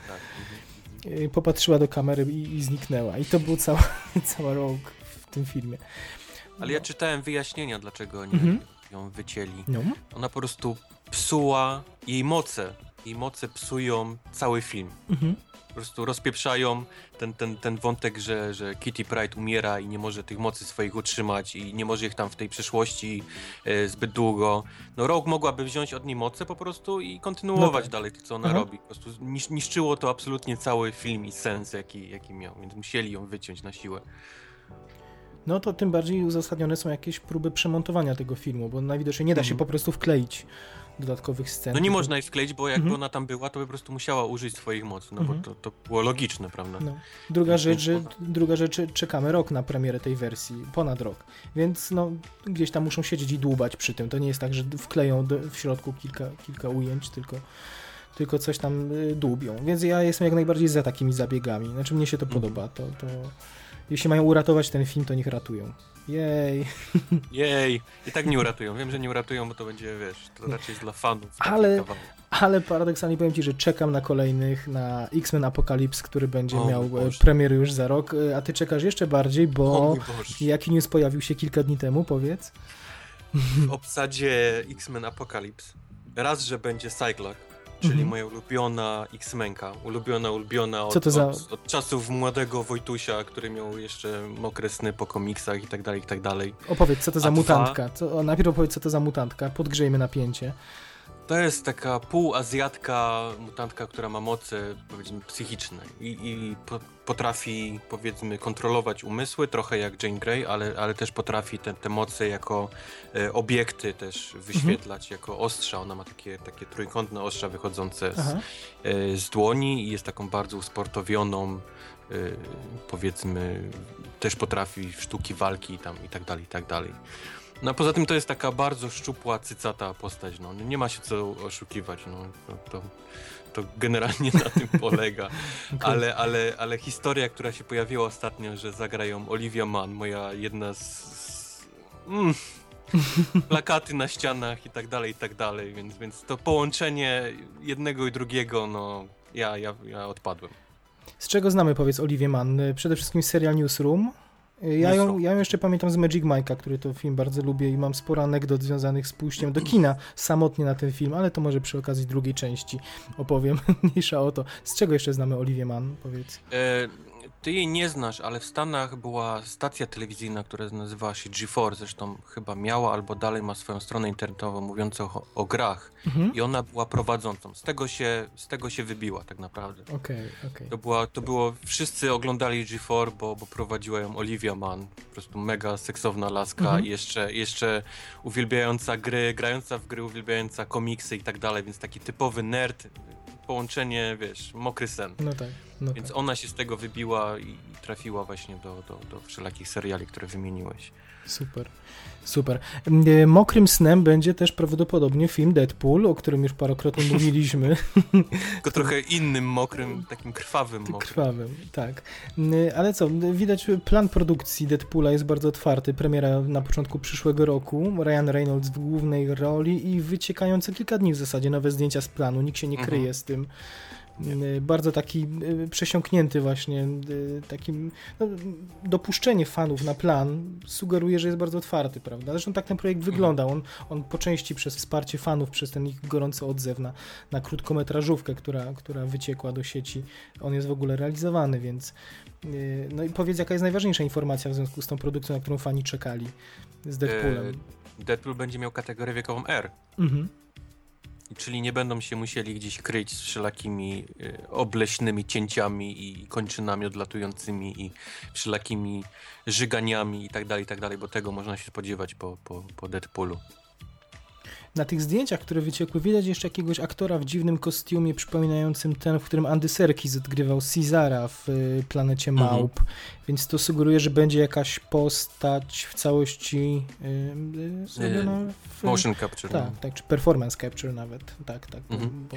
Podoba mi się bardzo w sposób, jaki oni prowadzą, powiedzmy, PR tego filmu, bo tam główne skrzypce oczywiście Ryan Reynolds mhm. prowadzi na, na Twitterze, wysyłając co chwilę jakieś e, zdjęcia z planów. Um, ostatnio w komiksie Deadpool zginął, bo, bo tak, tak jego historia teraz wygląda. Właśnie, Marvel Moment... uśmiercił kolejną postać uśmiercił... przed dzień premiery kinowej, prawda? Tak, już ostatnią postać, jaką Fox posiadał Marvelowemu świecie, czyli, czyli Deadpoola. W każdym razie Ryan Reynolds zrobił zdjęcie, gdzie siedzi w pełnym kostiumie mm, Deadpoola, na, no, oczywiście na toalecie i czyta ten komiks. Mówi, że, że mam się bardzo dobrze, nie, nie, nie przejmujcie się, mam, mam się bardzo dobrze. Albo, albo zdjęcie, plakat, gdzie on z jakąś taką czerwoną parasolką, takim, w takim pięknym pozycji i, i jest przekręcony ten tekst Spider-Manowy, czyli z wielką mocą masz wielką, wielką odpowiedzialność. On jest przekręcony na, na bardzo małą odpowiedzialność. Oczywiście, Deadpool ma w nosie jakąkolwiek odpowiedzialność. Fajnie, fajnie. Premiera już w lutym przyszłego roku. Wydaje mi się, że to będzie bardzo, znaczy bardzo, to będzie skromny film, podejrzewam, ale tak, będzie przezabawny. Tak. Prawda, że, że nie zdziwi... Znaczy oni podkreślają, że mają mały budżet, ale, mhm. ale, są, ale to, co z niego wyciskają, powinno się spodobać. Słuchaj, mam nieodparte wrażenie gdzieś, że on może stylistycznie przypominać gdzieś, znaczy stylistycznie, że jeśli, do, do, i do tego też wrócimy później, bo będziemy mówić o serialu Netflixa Daredevil, -hmm. ale ten serial dość, wydaje mi się, oszczędnymi środkami osiąga fantastyczne efekty w ten sposób, że wygląda, maskuje pewne niedoróbki i wygląda naprawdę na wielokrotnie większy budżet niż jest i podejrzewam, że tutaj Deadpool może wyglądać podobnie, takie mam przeczucie. Nie, nie, znam się y, kompletnie na, na, jakby na tym komiksie. Na tych screenach widać jakąś nastolatkę taką y, w stroju gota, bladą z kolczykami. Coś ci to mówi? To ktoś ważny dla fabuły? To jest też mutantka, która ma moce potrafi czytać myśli i przewidywać, mhm. powiedzmy, trochę przyszłość, więc ona gdzieś tam pewnie też będzie brała, grała jakieś tam skrzypce i, i tak dalej.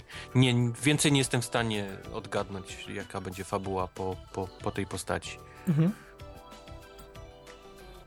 Ale fajnie, ja się cieszę. Ja strasznie lubię Deadpoola, strasznie podoba mi się to, to, to takie łamanie czwartej ściany w komiksach. W filmie wiem, że na pewno będzie on gdzieś tam kucał albo chwytał kamerę i jakieś głupie teksty walił do nas, tylko iż do nas, więc to, to może być ciekawe. Super, super. Ale będzie ten 2016 fajny. Kurczę, co no, miesiąc, no, co miesiąc jakiś. Chyba, że nie, że nie jesteście fanami komiksu, to może być ciężko w kinie. No i to, i to nie tylko w przyszłym roku, no niestety. No, no to już takie 2016, 17 one są. Wiesz, możemy się śmiać, ale słuchaj, każdy taki film zabiera slot i co najmniej na 2-3 tygodnie dookoła nie można wprowadzić żadnego innego dużego tytułu, no bo i tak wszyscy będą chodzić na ten, więc, więc to jest plaga, na którą może wielu narzekać, ale my nie. No, dlatego mówię, no chyba właśnie, że nie jesteś fanem komiksu, to Dokładnie. może być ciężko w kinie. Dokładnie. Y, dobrze. Y, to chyba tyle z komiksowych historii, chyba że jeszcze coś ci chodzi po głowie. A jak nie, to, nie, to, to kącik zamkniemy pięknym wynikiem y, godziny. Przez godzinę tłukliśmy wam na temat tych komiksów. Tych głupich filmów dla dzieci, jak czasem słyszymy. Gość prawda? w rajtuskach, obciesu i tych pelerynkach. Kto to ogląda? Dokładnie. Na pochybel wszystkim hejterom. dzieje się. Yy, ale dzieje się też w temacie Mad Maxa, nowego Mad Maxa, o którym już też rozmawialiśmy. Obaj czekamy, obaj wiemy, że to będzie wizualne arcydzieło. Ale opowiedz, co tam nowego Tom Hardy wychlapał przy okazji wywiadu, między innymi magazynowi Esquire, ale mhm. nie tylko. No więc Tom Hardy miał tą przyjemność, że jako główny bohater filmu widział już Mad Maxa i, i cytuję, stwierdził, że it's fucking unbelievable czyli jest niesamowity i musiało być faktycznie tak niesamowity, bo podpisał kontrakt na trzy kolejne filmy w Mad Maxie, co, no, jeśli... co Tomowi się nie, nie, nie przydarza, bo on bardzo wybi lubi wybierać tak, to, tak. czym Roz... gra. A nawet rezygnować w ostatniej chwili, żeby zagrać w czymś innym, więc Jak to miał przy okazji na... Suicide Squad, prawda? Dokładnie, więc, więc, więc podpisanie trzech kolejnych od razu jest, jest dość zaskakującym i, i tylko potwierdza, że Mad Max będzie niesamowity. Fajnie fantastycznie. Ja miałem ochotę opowiedzieć w tym momencie, bo y, na poprzednim podcastie dosyć po macoszemu potraktowaliśmy ten, ten temat. Znaczy ja pozwoliłem sobie nawet na, na, na pewną gafę związaną z reżyserem tego filmu, y, co zostało mi wytknięte i, bardzo, tak. i bardzo słusznie. I bardzo, bardzo słusznie. słusznie. Mhm. I chciałem y, w związku z tym w ramach przeprosin opowiedzieć Erratę. coś, erratę, ale w ramach przeprosin chciałem jakby jako zadośćuczynienie opowiedzieć wam, bo dokształciłem się bardzo mocno w temacie procesu produkcyjnego Mad Maxa, bo to jest fantastyczna mhm. historia sięgająca 20 lat wstecz, bo ten film już od mniej więcej 20 lat powstaje. Y, ale tak sobie myślę, że mamy tych, patrząc na rozpiskę tych tematów, tak wiele y, dzisiaj do, do obgadania, że przesunę to na, na okres premiery już Mad Maxa i tam no nie, nie wywinę się, opowiem, bo, bo no historia jest niesamowita.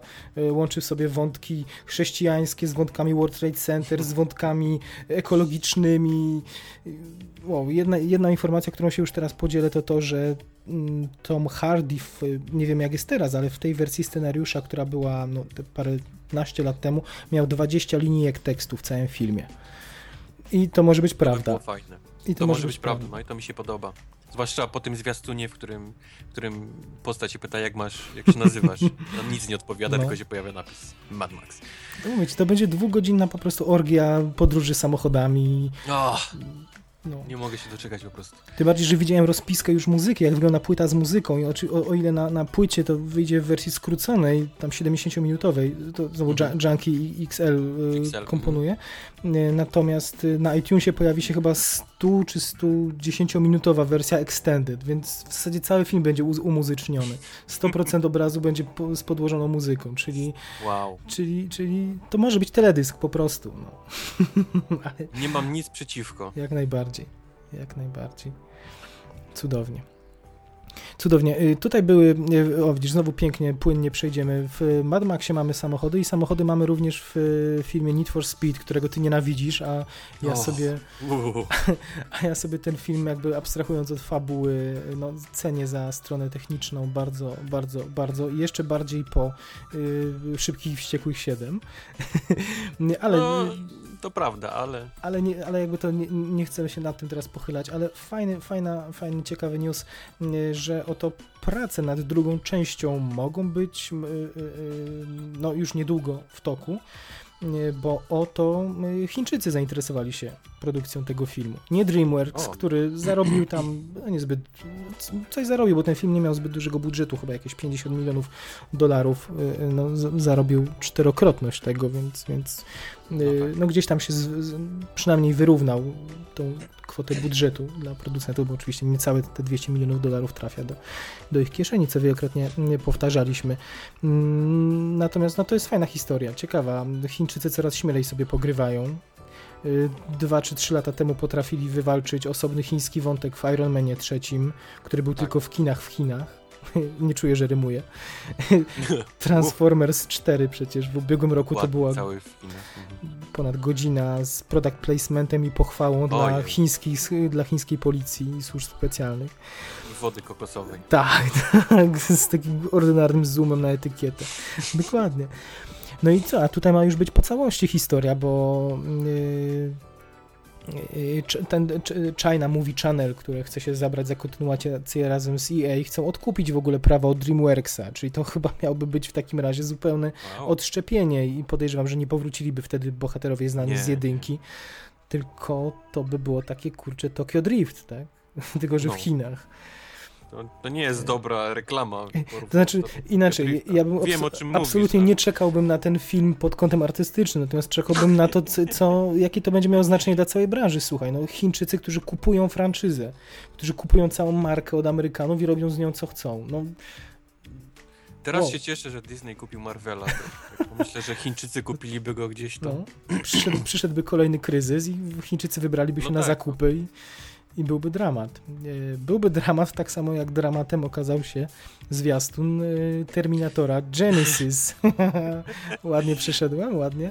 No to, słuchaj, to znęcaj się, to znęcaj się. Jak bardzo ci się nie podobał? Ten film po prostu leży pod każdym względem. Nie podoba mi się ani aktorsko.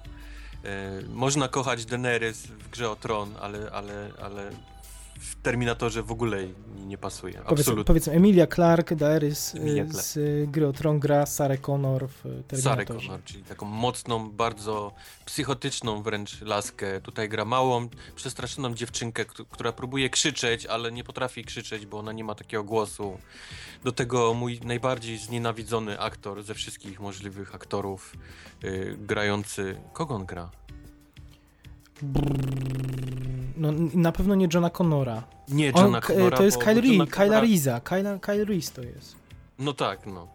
E, a propos właśnie Johna Connora, to zdradzili chyba cały wątek fabularny tego filmu. To jest ciekawa historia, właśnie, opowiedz. Mhm. Bo, bo, bo do tej pory nie, nie było wiadomo tak naprawdę dokąd zmierza ten, ten, ten film, a okazało się, że głównym złym jest właśnie nasz, nasz wspaniały John Connor, grany przez Jasona Clarka i to, to na tym będzie polegał cały konflikt w filmie. Jasona Clarka, jeszcze przerwę, Jasona Clarka możecie pamiętać między innymi z ewolucji Planety Małpujek ubiegłorocznej. Tak. Mhm, mhm, mhm, no, przepraszam, przerwę e, ci. No. Y więc, więc y, nie wiem, czy ludzie nie, nie były zły odzew na poprzednie zwiastuny, że potrzebowali pokazać główny wątek, ale no, mam wrażenie, że zobaczyłem cały film w tym, w tym, tym zwiastunie nie wiem, czy tam jest coś więcej. No, wydaje mi się, że jest. Znaczy, przynajmniej tak zdaje się y, uważać y, Schwarzenegger, który w wywiadach ostatnich y, dla, żeby podkreślić, jak dobrym filmem będzie Genesis, mówi, że poprzedni Terminator, cytuję, posysał i cieszy się, że no. w nim nie zagrał. Tylko, że to jest właśnie Arnold Schwarzenegger, którego nikt już w Stanach nie bierze absolutnie poważnie po, po, po jego rolach, po jego politycznej, powiedzmy, tam przygodzie, po, mhm. po przygodach miłosnych, jakie miał, za którego znienawidził cały naród. Aha. Więc, więc to, co on mówi teraz, absolutnie wylatuje dru drugim. Ale w związku, oprócz tej kąśliwej uwagi do poprzedniej części, on też mówi, że mm, no, jakoś tak próbuje, chyba sam nie do końca wie, w czym gra, bo próbuje opowiedzieć, że, że ta historia się w, na przestrzeni filmu zmienia i on jest raz dobry, raz jest zły, że raz ma jakieś niszczycielskie zapędy, ale że potrafi się przełączyć i nagle być obrońcą tej Sary Connor. Zależy w ogóle, w którym momencie historii jesteśmy, to, to jest zupełnie innym charakterem Schwarzeneggera. Ten film więc, absolutnie nie ma sensu. Po wiesz, podejrzewam, cały, podejrzewam, cała że... historia ten, ten, ten, ten mhm. Terminatorów w gruzach teraz legnie. To, to nawet nie jest redkon, tylko ja mam wrażenie, że oni po prostu nie wiedzieli, co robią i mhm. totalnie nagrali. Coś, co nie pasuje do innych seriali. Nie ma sensu teraz. To, co się dzieje w tym, w tym filmie, nie będzie miało sensu oglądając później, mhm. wiesz, po raz kolejny na przykład Terminatora 2. Znaczy ja w ogóle tej se tą serię średnio z nią sympatyzuję, poza jego ogromnym szacunkiem do, dla drugiej części, która jest, była rewolucją technologiczną dla całego kina. Mhm. To ja nie lubię tej, tego filmu, bo w tym filmie może stać się wszystko. Trochę jak w tych ostatnich X-Menach właśnie, gdzie były zabawy z przeszłością no, i jak, przyszłością. Jak, jak, właśnie, Rozumiesz, że każdą rzecz możesz usprawiedliwić. Mhm, mhm. Każdą zmianę możesz zmienić charakter bohatera, możesz sprawić właśnie, że był dobry, jest zły i wytłumaczyć to jednym prostym zabiegiem, że ktoś się cofnął w czasie, zmienił kontinuum i i, I, tyle. To jest dla mnie takie pójście na łatwiznę. I... A na końcu to się okaże, że to był w ogóle sen Sary Connor. no tak. To się wszystko no działo tak. wtedy, jak ona stała przy tej siatce w Terminatorze 2 i rozmyślała i widziała tą wizję zniszczonej planety i to jej się gdzieś tam też przyśniło. Właśnie. Właśnie. totalna głupota. Tu w, w, tym nowym zwiastunie nie widzieliśmy J.K. Simonsa. No właśnie, on się też gdzieś prawda? w pojawia jako jakiś detektyw i Gdzieś tam go było bardzo mało. Myślałem, że go wsadzą co, co, do co drugiej sceny jako laureata Oscara. Mhm. Nawet nie, nie epatowali nim jakoś, nim jakoś bardzo. Jest yy, na Doktor tyle... Who też, też. Właśnie, to jest ciekawa historia. To jest ciekawa historia. Matt Smith, czyli, czyli po, były Doktor Who, którego ja kompletnie, praktycznie nie wiem o co chodzi, ale wiem, że to jest brytyjski serial z rzeszą fanów i kojarzy mi się z y, budką telefoniczną ten serial. Ty pewnie wiesz więcej, tak? Ale to... Ale nie, to... wiem dokładnie tyle Tak, okej, okay. uf, uf. Ale powiem ci krótko, powiem ci o co chodzi. Zasadzie, w zasadzie, nikt nie wie, kogo gra Matt Smith. I przydarzyła się ciekawa historia na jednym z polskich serwisów internetowych, bo otóż ten serwis za, za jedną amerykańską stroną podał plotkę, kim jest Matt Smith. Nie wiem, czy mogę zdradzać, czy nie, bo to, to jest spoiler akurat. Nie, no, Okej. jest, no, zdradza ta informacja, być, być może właśnie zdradza to, co się obawiasz. Znaczy, że jest coś więcej niż y, ten y, John Connor jako czarny charakter. Może tak powiem. Y, Ale o co chodzi? Ten polski serwis dostał pozew. Znaczy zagrożenie pozwem o to, że zdradzają informacje, do których nie mają dostępu, czy nie mają prawa. Jakieś kuriozum. Ale nie wiem, jak to się dalej potoczyło. Wiem, że właśnie kąśliwie sami to opisali. Chyba nawet dali zdjęcie tego pozwu, który przyszedł do nich. No tym niemniej, to, to być może fake, ale przyszedł z adresu jakiejś kancelarii z Los Angeles. A, a być może faktycznie ktoś się tym przejął, bo ta informacja póki co jest ściśle jest nie, chroniona. niespotykane w Polsce, nie? Pozwy gdzieś tam za coś, co do internetu wrzucasz albo No nie, nie, nie, absolutnie. No tak. Nie no, są bardziej za zniesławienie. Znaczy jest taki jeden słynny No producent, tak. producent w, polskich filmów, który za, za y, parę swoich filmów, y, no zresztą chyba redaktora naczelnego właśnie tego serwisu, o którym mówię, który to, y, to jest serwis y, hatak.pl i, i Kamil Mhm. Śmiałkowski, który jest jego redaktorem naczelnym, on jest organizatorem Gali Węży, to jest gala, takie złote maliny polskie. No i pozwalają sobie tam się wyśmiewać trochę z polskich produkcji. No jeden, z, jeden z producentów y, polskich y, no, nie miał tego poczucia humoru i teraz biedny, reda- biedny redaktor goni po, Po sądach, tak? y, no może na razie nie po sądach, ale po komisariatach i składa wyjaśnienia póki co. Prokuratorach. Więc jakby tego było mało, to jeszcze ktoś ze, z Los Angeles się dochrzania za newsa o Macie Smithie i o Terminatorze. W każdym razie, jeżeli Matt w Terminatorze wychodzi w jakimś momencie z budki telefonicznej tej, tej doktora Hu, to ja, to ja wychodzę z kina od razu, uprzedzam. O jakie to by było suche, o matko. No. Yy, Dobrze, to był Terminator. A jeszcze coś? Coś zauważyłeś w zwiastunie takiego, co ewentualnie budzi twoje nadzieje? Coś ci się podobało, czy nie? Nie, właśnie nic mi się absolutnie nie podoba w tym filmie. Nic.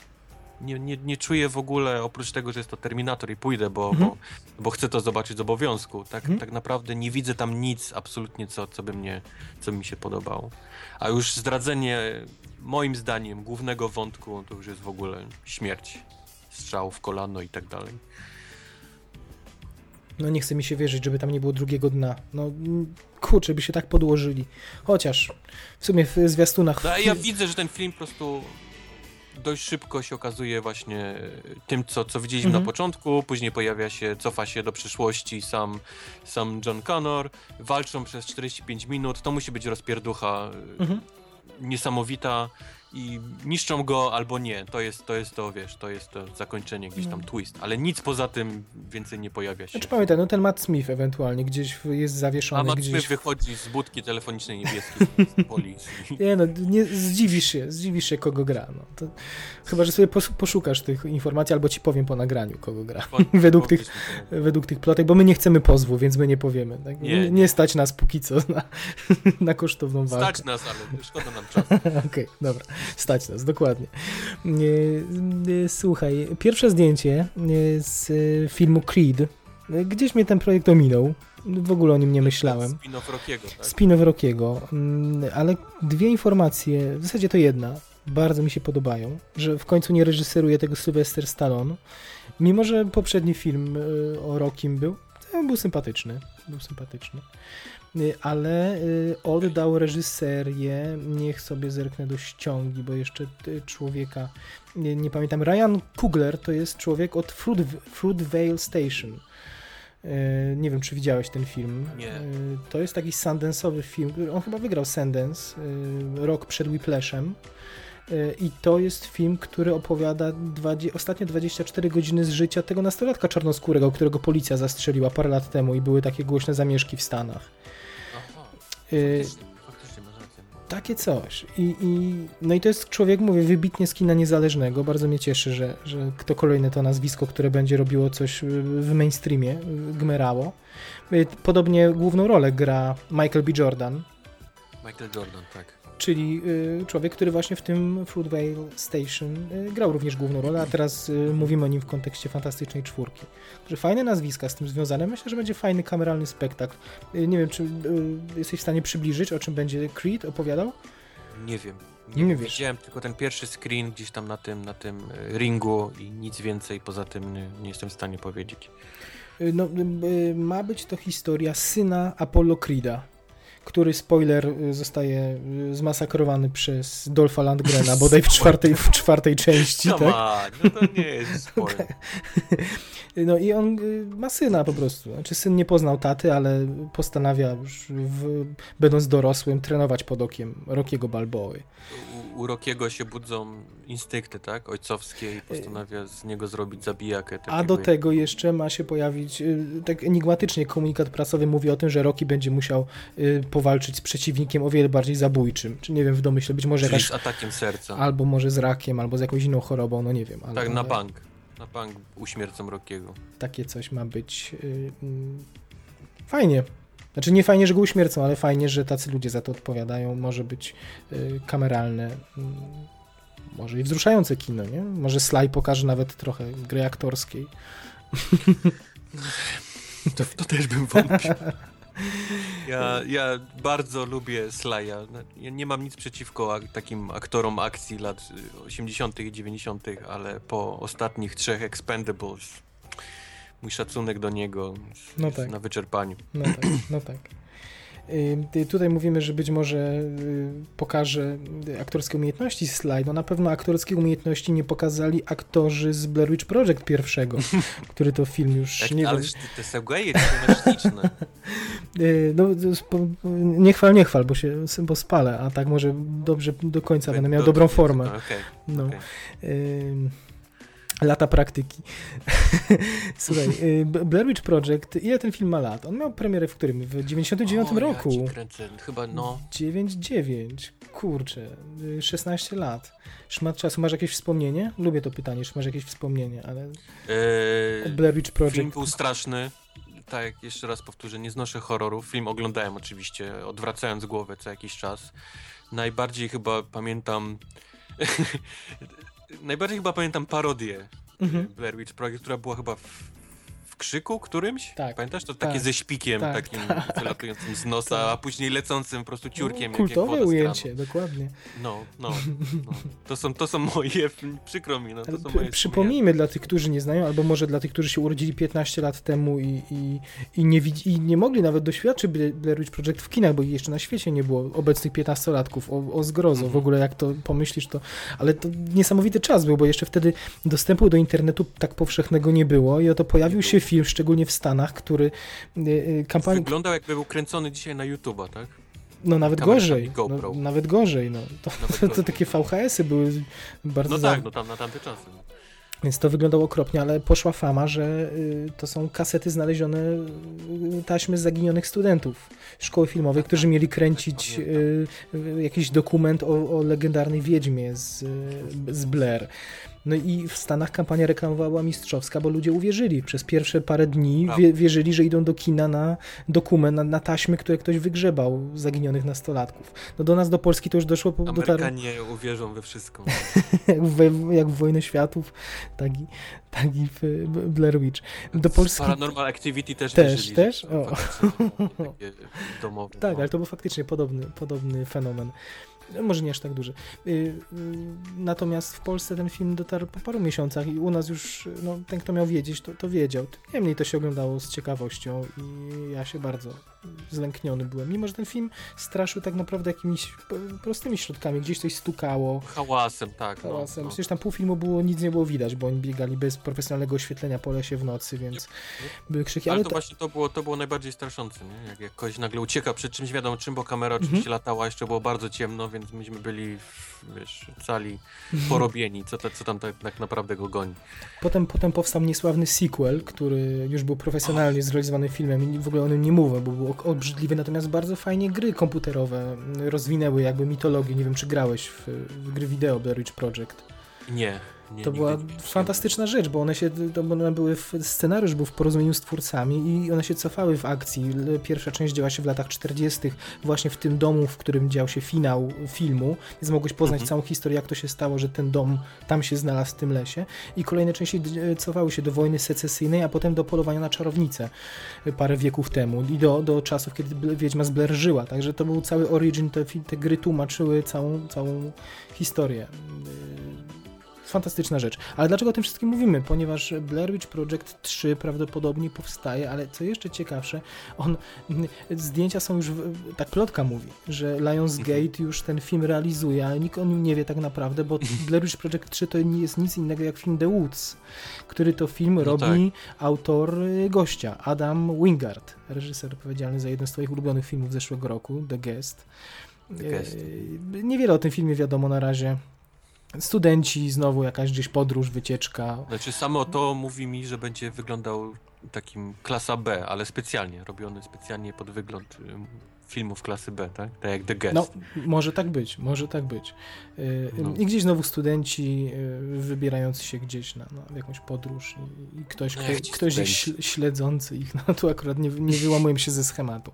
Ale fajnie, może przy tej okazji, bo ten film ani, no, ciężko go pokazywać w telewizji, bo ciężko to nazwać filmem, prawda, w klasycznym rozumieniu, tak, tak, tak, mhm. takie amatorskie nagranie w zasadzie.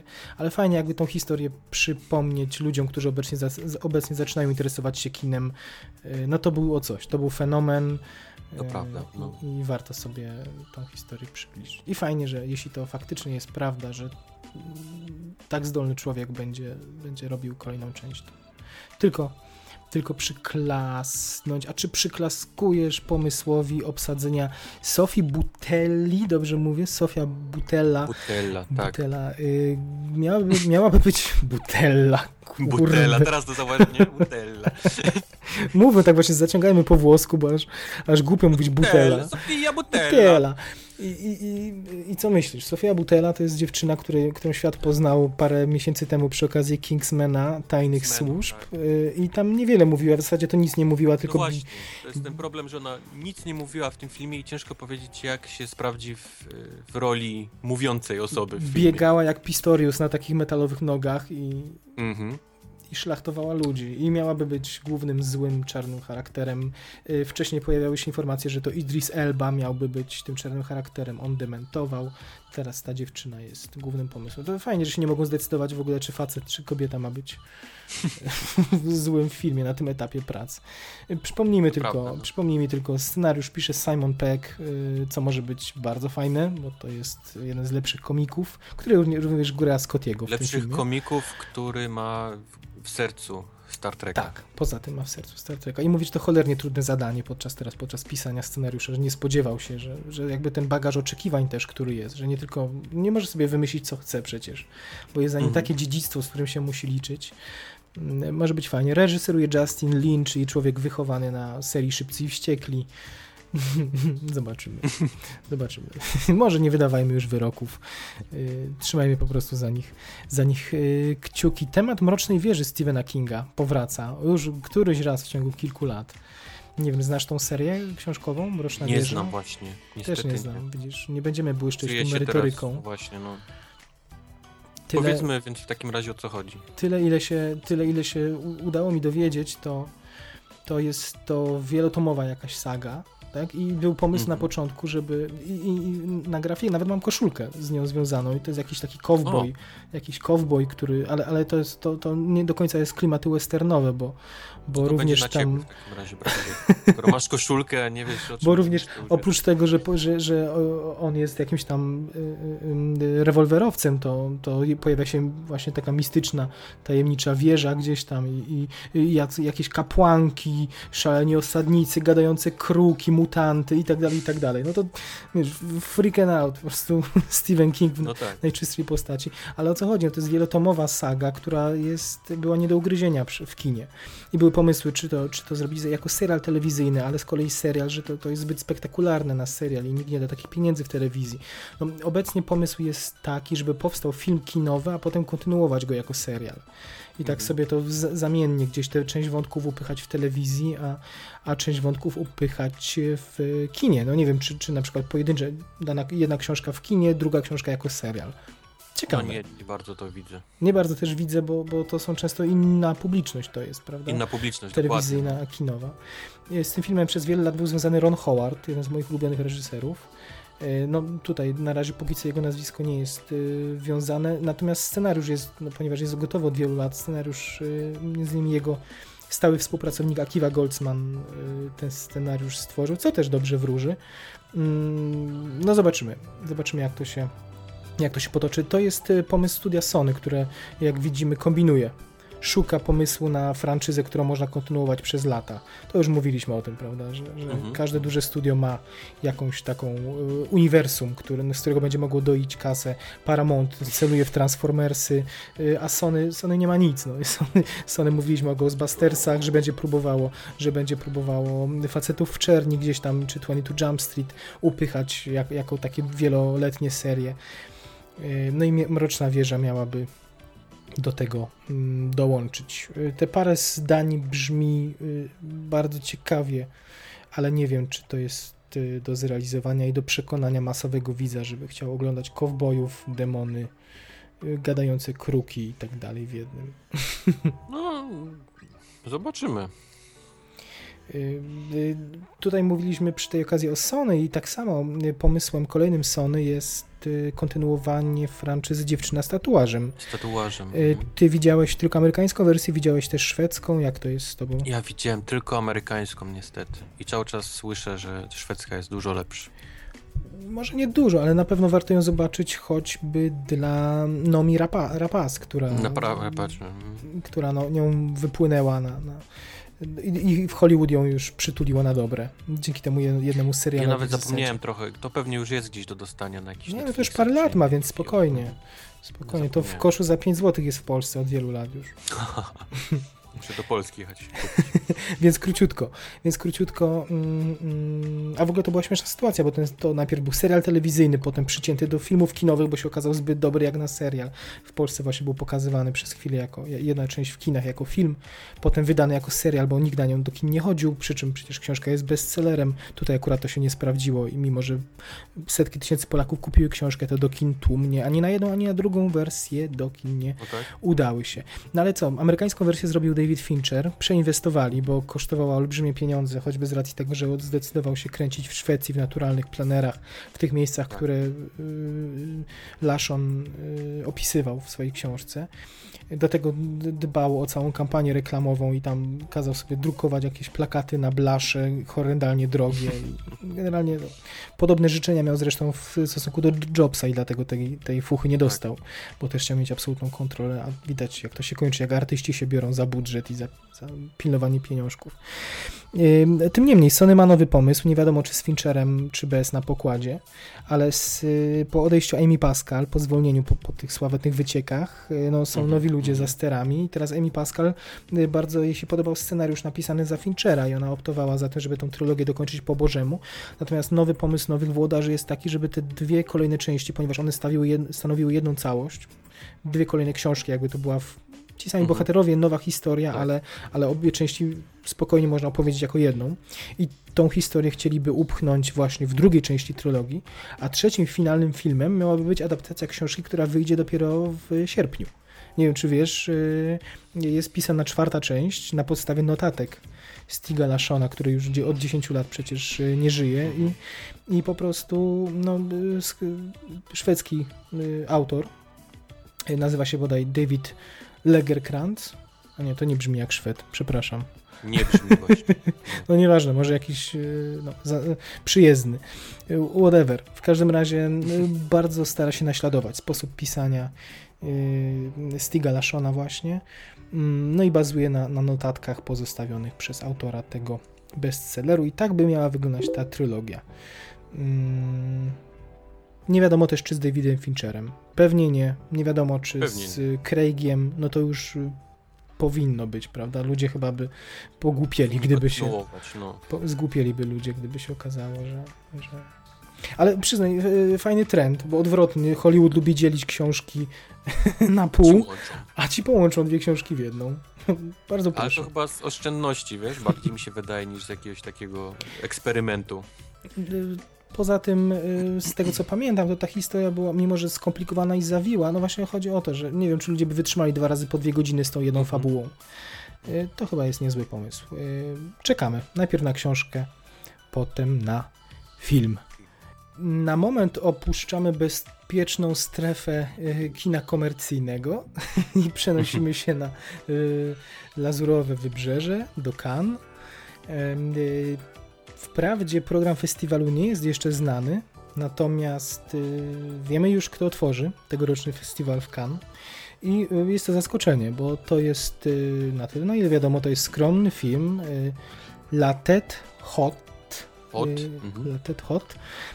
Francuski film w reżyserii Emmanuel Bercot y, z Catherine Deneuve między innymi w roli mhm. głównej. Mm. Dlaczego o tym wspominam? Może na początku powiem krótko tylko o czym ten film jest, bo to ma być mm, mm, mm historia historia y, jakiegoś dzieciaka, znaczy inaczej, przestępcy, ale pokazana jego cała historia jego dojrzewania, dorastania od, od momentu bycia, no, od dzieciaka do momentu osiągnięcia dorosłości i pokazywania tego, jaki, jak środowisko, w miejsce, w którym żył, y, jaki ma na niego wpływ i, i co ma, co nie ma, on próby jego ratowania i, i pewnie tego, czy jest, y, czy jest skazany na taką, a nie inną przyszłość. Trochę jak Czapi. Mówię o tym i mam, widzę Czapiego w głowie. Chociaż to na pewno trochę inny ładunek emocjonalny. No, może być fajnie. Y, takie zabawy narracyjne zawsze witamy z sympatią, ale dlaczego to jest sytuacja bez precedensu w ostatnich latach? No, kan, szefostwo Kan miało taką taktykę w ostatnich latach, że zapraszało mm, jako film otwarcia y, filmy głośne, przynajmniej w teorii. Głośne. Mhm. Filmy mhm. głośne, ale y, filmy, które miały tam swoje światowe premiery, więc nie do końca wiedzieli, czy filmy udane. No i przypominam sobie wiele lat temu, że Kan otwierał m.in. Kod Da Vinci tak było. Y, przyjeżdżał pociąg obklejony całym obrędowaniem, przywoził y, do, do Cannes pociąg, całą ekipę. Y, rok temu to była w ogóle już porażka porażek, bo była Grace Księżna Monaco z Nicole Kidman. Tak. Czyli film okropny po prostu. To jest dopuszczenia we czwartek o 20 dla mało wymagającego widza telewizji. Wielki Gatsby rok wcześniej. No, artystyczna porażka, tak bym powiedział w dwóch zdaniach. W jednym zdaniu, przepraszam. Okay. Nie wiem, czy lubisz Wielkiego Gatsby'ego. Mi się podobał. No, podobał mi się też, tylko ja uważam, że, że to był ogromny przerost formy, świadomy zapewne, prawda? A to tak, to, to prawda. I... Więc tak, Wielki Gatsby czy, czy, czy Odlot otwierał, to z kolei było fajne, ale też animacja. Ciekawy, mm. ciekawy pomysł. No i w tym kontekście, gdzie to już były raczej uznane jakieś marki z aktorami, y, no, z wielkiej wody, tutaj pojawia się y, no, skromne francuskie kino. Więc to zwiastuje jakieś niewielkie zmiany. Nie, myślę, że się przejechali na tej gry z Księżnej Monako po prostu i nie chcą tak wydaje, podobnej wtopy. No, no dokładnie. Natomiast zawsze czekam z utęsknieniem na kan, y, na, na ogłoszenie samego programu. Wydaje mi się, że na dniach ma być już, ma być już znany. Y, tam rok temu był pierwszy raz Foxcatcher pokazywany między innymi. Tam, tam mhm, rokrocznie mhm. trafiają się no, rzeczy, o których potem no, mówimy przez cały rok. Więc to jest jedna z lepszych selekcji moim zdaniem. Y, także czekajmy. chyba zarówno za miesiąc, tak? Chyba kan tak, startuje. Tak, w maju. Więc, więc czekamy. Mm, tutaj niestety nie zrobię płynnego przejścia, bo wracamy na tory kina komercyjnego i, i 22 Jump Street seria i, i znowu mhm. wytwórnia Sony i to, mhm. że i, i, stwierdzenie lakoniczne, że ale, ale interesujące, że mm, mm wszystkie sequ, fałszywe sequele filmu 22 Jump Street zostały uznane za kanoniczne. Nie wiem, czy przybliżysz tą historię ludziom, którzy nie widzieli filmu. Y, tego ostatniego. Jest, na końcu pokazano różne możliwości, w których mogliby się pojawić nasi bohaterowie. Było to zrobione głównie dla, dla z przymrużeniem oka dla jaj. Ale, ale widać, spodobało się na tyle ludziom i ktoś pewnie do nich napisał, że tak, powinniście zrobić wszystkie z tych, co myślicie, bo to jest fajny pomysł. I... O co, bo pierwsza część opowiadała o policjantach, którzy musieli się wdrożyć jako, jakby wrócić do liceum, w drugiej do części liceum. musieli powrócić na, na, y, studia. na studia, Channing Tatum i Jonah Hill. Y, a, a tutaj pojawiło się paręnaście czy parędziesiąt wariantów, że byli, nie wiem, w zakonie, w szkole artystycznej, w szkole dla nurków i tak dalej, i tak dalej. W kosmosie, gdzieś tam głęboko pod wodą. No to były najróżniejsze wariacje tego, ale widać, widać się spodobało no i, i, teraz... I, I co nam to mówi, że to są, że one zostają uznane za kanon? Bo nie wiem, miesiąc, dwa miesiące temu, już chyba o tym mówiliśmy, y, znowu z wytwórni Sony, skąd wszystko ostatnio wycieka, przecieka mi tam strasznie, y, pojawiła się informacja, mocno dziwna, że chcieliby zmiksować facetów w czerni z 22 Jump Street. Mhm. Wysłać najwidoczniej tych dwóch policjantów, nie wiem, w kosmos, czy, czy też żeby Mhm. tym, tym razem tropili kosmitów razem z Tommy Lee Jonesem i Willem Smithem. No, tyleż absurdalny pomysł, co intrygujący. No i i co, myślę, że to w tym kontekście właśnie miałoby być uznane za, ikoni, za, za kanon te, to zakończenie, że bo oni mówią, że w jakiś przedziwny sposób wpisaliby te wszystkie wariacje z napisów końcowych dokładnie. w Jeżeli, historię. jeżeli są w stanie połączyć to, a są w stanie połączyć z, z facetami w czerni, to są w stanie zrobić gdzieś historię, gdzie oni faktycznie po różnych jakichś wymiarach chodzą i są, są w jakichś innych szkołach i tak dalej i, i to Albo będzie słuchaj, dokładnie... Albo może okaże się, że kosmici są, uczą się w każdym rodzaju szkół i są w, Mhm. i w zakonie też są kosmici do wytropienia też i, i będą musieli po prostu, że nie wiem, że y, po prostu no, kosmici inwigilują od y, setek lat, okaże się no, edukację. Po, posiedli może wszystkie y, wyższe uczelnie w To, kraju. by, wiesz co, to byłby chyba zbyt inteligentny wątek główny, jak na facetów w czerni, ale kto wie. Ale pomyśl, pomyśl, że kosmici byliby rektorami wszystkich y, wyższych uczelni w Stanach Zjednoczonych i kształciliby Amerykanów kosmici. Oni teraz musieliby ich wytropić. Taka wizja, że, że za y, poziom intelektualny Amerykanów odpowiadają, odpowiadają kosmici. I teraz Chainik muszą, muszą, musi ich wytropić. Zgłaszamy się za nas scenarzystów. Halo, Tak, Sony. możemy coś napisać, parę rzeczy dla was, jeżeli chcecie. A jak zrobicie taki film, jak teraz mówimy, to proszę tantiemy. No tak. Zdecydowanie. E, Słuchaj, jak się zapatrujesz na twojego, na naszego ulubieńca Ediego Redmayna, który Będzie e, Harrym Potterem, a przynajmniej w spin-offie Harry'ego w Pottera. spin-offie Harry'ego Pottera, tak.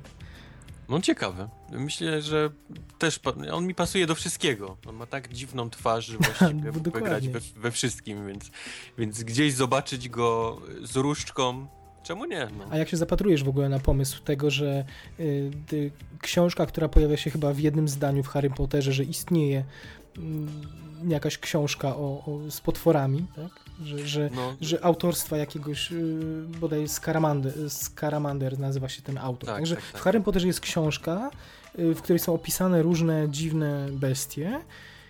I bohater- mem z ex, exbitem, tak by się. I Yo Dog, tak? Słyszałem, że lubicie książki w książkach, więc nakręcimy wam Fantastic Beasts and Where to Find Them i będą trzy części tego, co najlepsze, bo Tak. Teraz e. J.K. Rowling pisze sama, sama scenariusz, no to jest jakieś pocieszenie, że sama po prostu trzeba chyba traktować jako, jako nową część, jakiś prequel.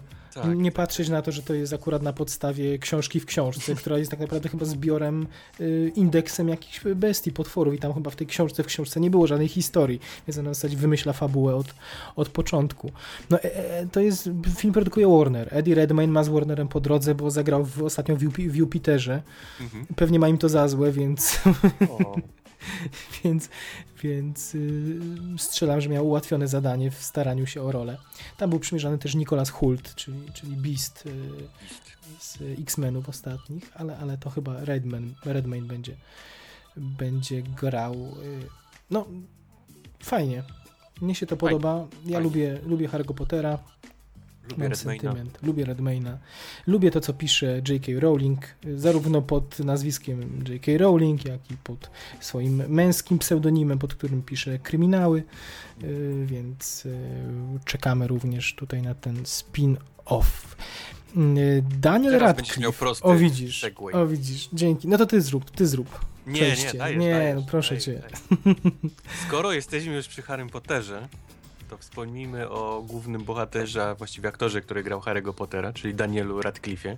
Może być? Może być, cudownie. No, no widać, że to z mlekiem matki wyssałeś, że obaj z Krakowa jesteśmy, to, to powietrze krakowskie nosi tą, tą umiejętność. Segwaye, segwaye mamy w genach. Mm, I co? I nagłówki są bardzo chwytliwe, bo Daniel Radcliffe ma zagrać, ma być gwiazdą filmu GTA, Grand Theft Mhm. Auto, ale myliłby się ten, kto by pomyślał, że to jest adaptacja gry wideo, prawda? No, dokładnie. Powiedz, co to ma być. Nie wiem, czy powinno się korzystać z tej nazwy, bo to pewnie paru zdenerwowanych nastolatków do kina sprowadzi, którzy wyjdą zniesmaczeni. że Ale nie- przy okazji poznają historię, którą żyliśmy, ileś, po- przynajmniej ja, ja ją pamiętam i żyłem ją w jakimś sensie parę lat temu, bo tak dalej, nie, nie, nie aż tak daleko pada jabłko od jabłoni, bo, bo to ma być historia sądowej batalii, którą właśnie Rockstar mm, stoczył z Mhm. Jackiem Thompsonem.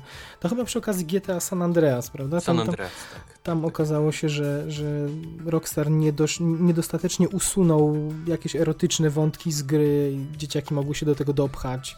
Yy, I to bardzo. Hot Coffee, które, Tak, które o tym po mówię. prostu Mhm. zmasakrowało ich, ich budżet, powiedzmy, czyli znaczy przychody, które mieli zaplanowane z tej gry, bo musieli ją wycofać właściwie z Na nowo wytłoczyć. Tak. Na, na nowo wytłoczyć. Mhm. Mimo, że tego oficjalnie w grze nie było, tylko trzeba było jakieś mody wgrać, gdzieś tam Tak, tak, za tak, no przeproszeniem hot od tyłu, się, od tyłu się dostać do tych plików i uruchomić, bo to było wycięte, tylko po prostu nie usunęli pozostałości po tym. No i znalazł się taki Jack Thompson, narwaniec, który postanowił walczyć ze Smokiem, którym wtedy były gry wideo dla niego. Wielkim, największym złem, które deprawuje dzieciaki. Dalej tak jest.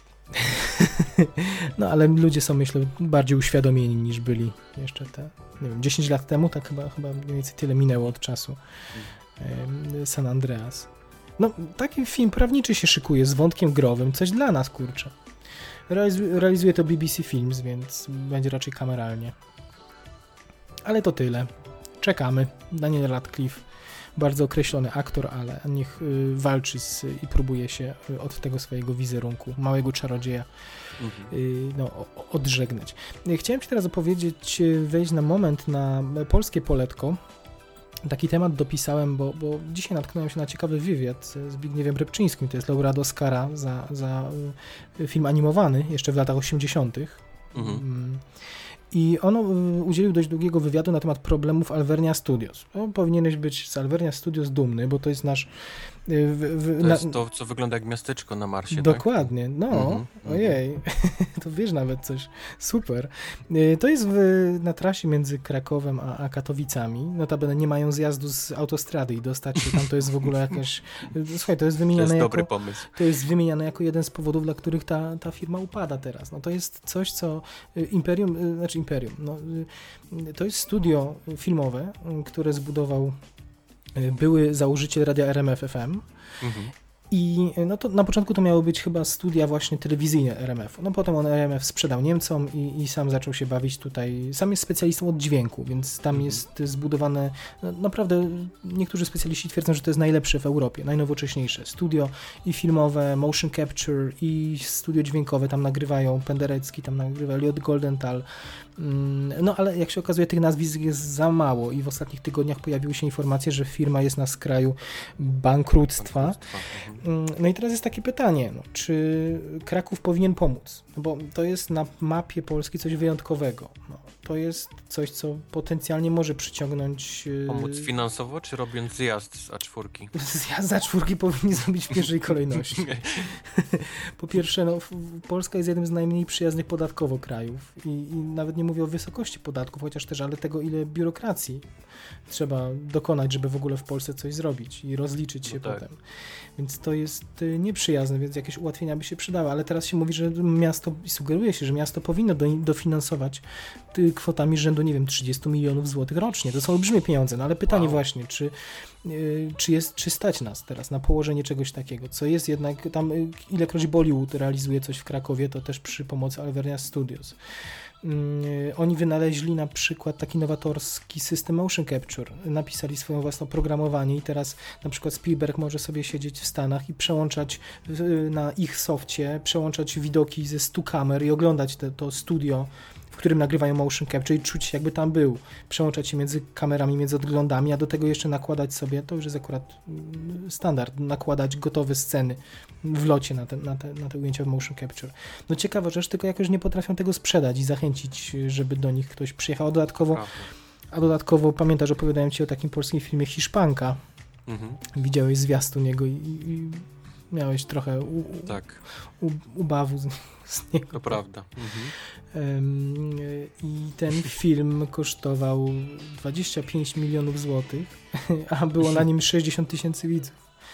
Więc, Okej. więc nic nie zarobił. Więc nic nie zarobił, a tam chyba spore pieniądze również y, Alvernia Studios i jej właściciel wpompował. Byli jednym z głównych producentów Disco Polo tegorocznego, czyli filmu, który na razie ode mnie otrzymuje tytuł Kasztana Roku. Ale też trochę przez sympatię, bo ma, znam sporo osób, które pracowały przy tym filmie, bo, bo studiowaliśmy razem, to, to litościwie jakby nie chciałem się znęcać nad tym filmem okay. w jednym z poprzednich podcastów. Może przyjdzie czas w podsumowaniu roku, jak już się rany zabliźnią i, i, i, i bo, bo, jest parę fajnych, ciekawych wątków właśnie z tym filmem też związanych i z tym że to jest y, film, który jest stylizowany na, na że w momentami dzieje się w Stanach Zjednoczonych, a tak naprawdę widzisz, że to jest Kraków. No, ale to nie rozwijam wątku. My, mniejsza o to. Mniejsza o to. Także szkoda by było, żeby takie studio y, upadło, no a z drugiej strony właśnie, czy dofinansowywać y, z no, budżetu. Przykro, że padło, ale jak ma to ciągnąć kasę z miasta w nieskończoność, no to może lepiej faktycznie to zamknąć i przerobić na hotel futurystyczny. No. Wszędzie czerwony piasek rozsiać i wiesz, i udawać, że jesteś na Marsie. Wiesz, popatrz, jednak tak sobie jak myślę o tej sytuacji, to przypominam sobie historię sprzed paru lat y, tych ludzi, którzy zrobili efekty specjalne do Życia Pi. I ta, ten człowiek, który odbierał Oscara za efekty specjalne do Życia Pi, Angali, y, mhm. miał gorzką przemowę, bo powiedział, że bardzo się cieszy, że się z Oscara, ale właśnie zamykamy firmę, powiedział. No, no tak. Jakby technologia idzie do przodu, ale nie rośnie, znaczy rośnie z tym wzrost jakości efektów specjalnych, natomiast nie, nie maleją koszta z tym związane najwidoczniej. No jest potrzebne olbrzymie zaplecze i olbrzymie też kapitał ludzki, żeby to robić na dobrym poziomie konkurencyjnym. Widać nikt poza Hollywoodem czy tam BBC nie jest w stanie takich rzeczy tak, Hollywood, y, ILM, czyli Industrial Light and Magic, tak, tak, tak, tak. to są mono, monopoliści w zasadzie i drudzy to Veta Workshop, y, czy Veta Digital, przepraszam, y, Petera Jacksona w Nowej Zelandii, mhm. która, która najwidoczniej tak gargantuiczne pieniądze zarobiła na Władcy Pierścieni, że, że potrafi się utrzymać i ma teraz masę zleceń. No smutna historia. Trzymamy kciuki, mimo Disco Polo trzymam kciuki za wszystkich. I, I, pozdrawiam wszystkich y, pracowników Alverynia Studios. Okay. Bo abstrahując od poziomu. A byłeś tam kiedyś? Nie, nie miałem okazji. Mówię, nie ma zjazdu za cztery, to nie, nie Aha, zaglądnąłem. Nie, próbowałeś, ale nie. ale uderzałem do Katowic, ale w, w ekran dźwiękoszczelny uderzałem cały czas, jak Oj. chciałem tam. Yy, nie no, tak, tak po prawdzie to po prostu większość znajomych zaczęła tam pracę po studiach już, tych ludzi, których znałem, więc, więc no, drogi się gdzieś rozeszły i, mi nie było po drodze. Okej, okay, zostawiam problem Alvernia Studios i kończąc y, te newsowe tematy, dwa, dwie informacje związa związane z telewizją. Yy, już wspominaliśmy o Twin Peaksie, ale teraz już wiemy, że David Lynch na 100% nie wróci do miasteczka Twin Peaks. Nie wróci. Yy, bardzo, po, bardzo płakały Stany Zjednoczone? Tak, pojawiły się nawet protesty na, na change.org, to jest taka strona internetowa, która tam takie poważne protesty do ludzi wysyła, jeżeli ktoś gdzieś umiera w jakimś więzieniu albo coś. I pojawił się protest, że bez lyncha y, w ogóle, żeby nawet nie robili tego serialu, bo nikt tego nie będzie oglądał. No aktorzy nawet wystosowali petycje, aktorzy, tak. nagrali tak. komór, ohydne, znaczy takie, mogli się bardziej postarać, nagrali komórkami, takie w, jeszcze w poziomie, tak.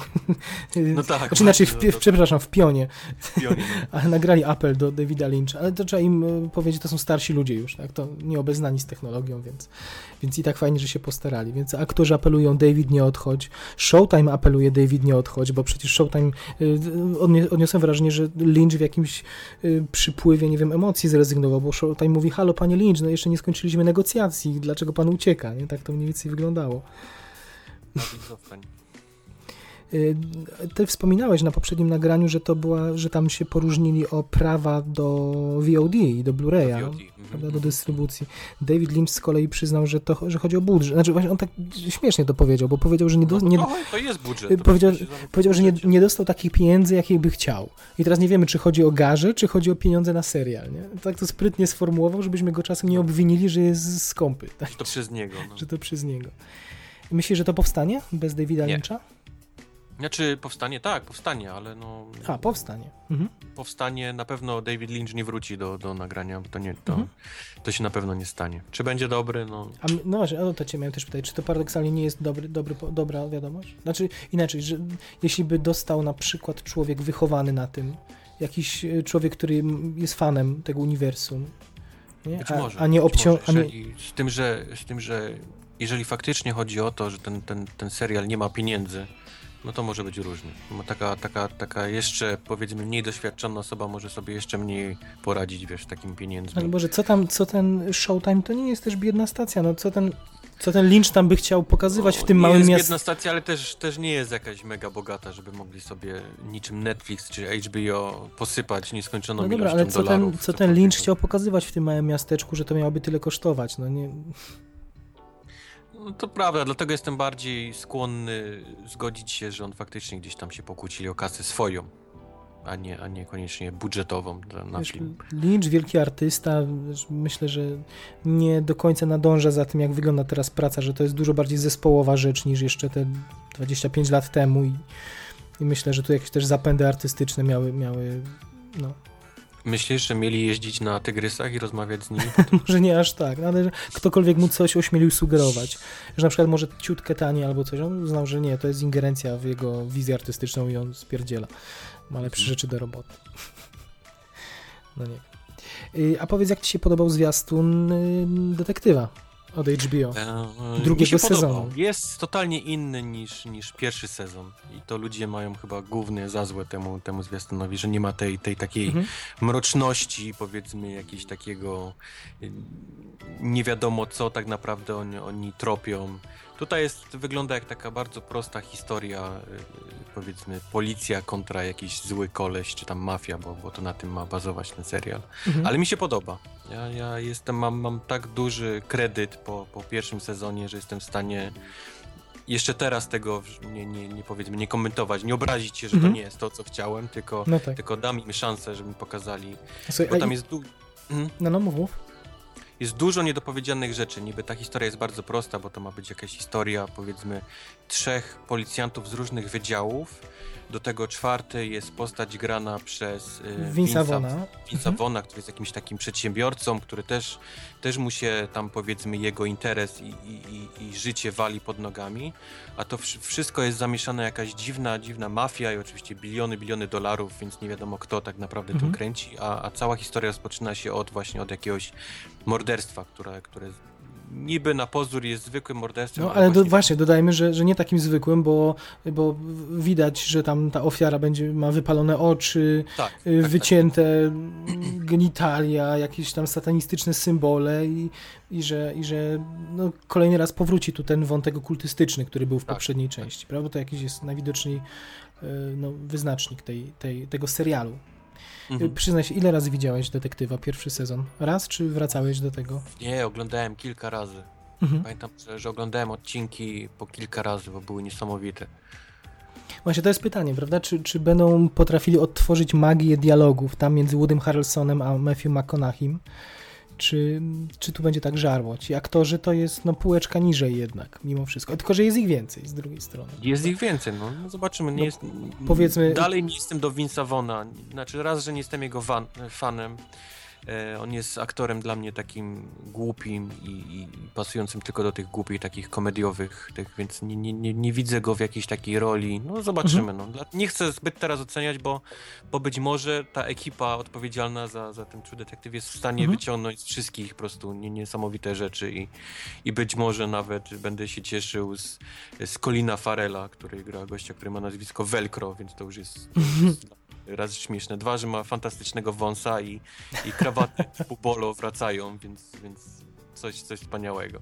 No tak, bo tam y, to już od, to jako pierwsza informacja pojawiła się wiele miesięcy temu, że jakby y, całość ma się dziać w, tym razem w y, Kalifornii. Kalifornia. Gdzieś w tle ma być y, cały system transportowy, że to ma być ważny w ogóle Gdzieś bohater, Dookoła prawda? jakieś autostrady, jakieś takie Tak, tak. gdzieś tam. Mhm. Że gdzieś to ma się dziać y, w okresie jakich, jakichś y, umów, które są wtedy podpisywane i które mają zrewolucjonizować ten, ten system transportowy.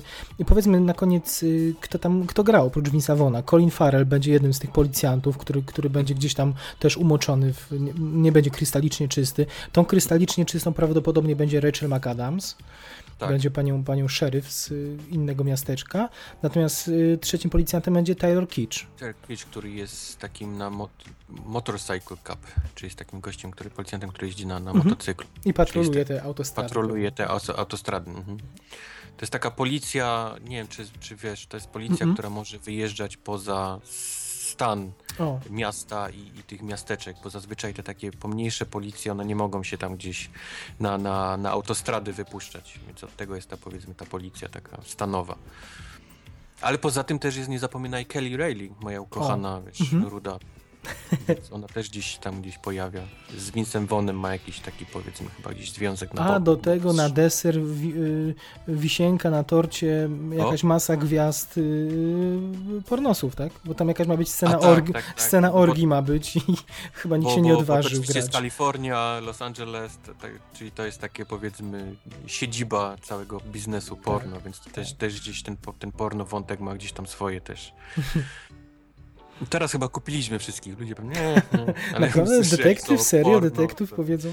Powiedzmy, to w pierwszym sezonie też było trochę na gości, więc y, odwincie No. też pi- pierwszy sezon, tak.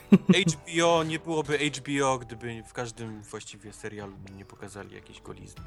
Nie było, ale polecamy nie tylko miłośnikom golizny, polecamy wszystkim detektywa. Wojtek, powiedz, a czy ty polecasz grę o Tron? Tylko bez spoilerów błagam, bo ja jestem, wiem, jestem złym człowiekiem, ja jestem dopiero gdzieś tam w środku któregoś tam trzeciego sezonu, czy drugiego, już się pogubiłem, zawiesiłem oglądanie, więc y, nie możesz mi nic zaspoilerować, ale powiedz y, po premierze piątego sezonu, który pobił kolejne rekordy oglądalności.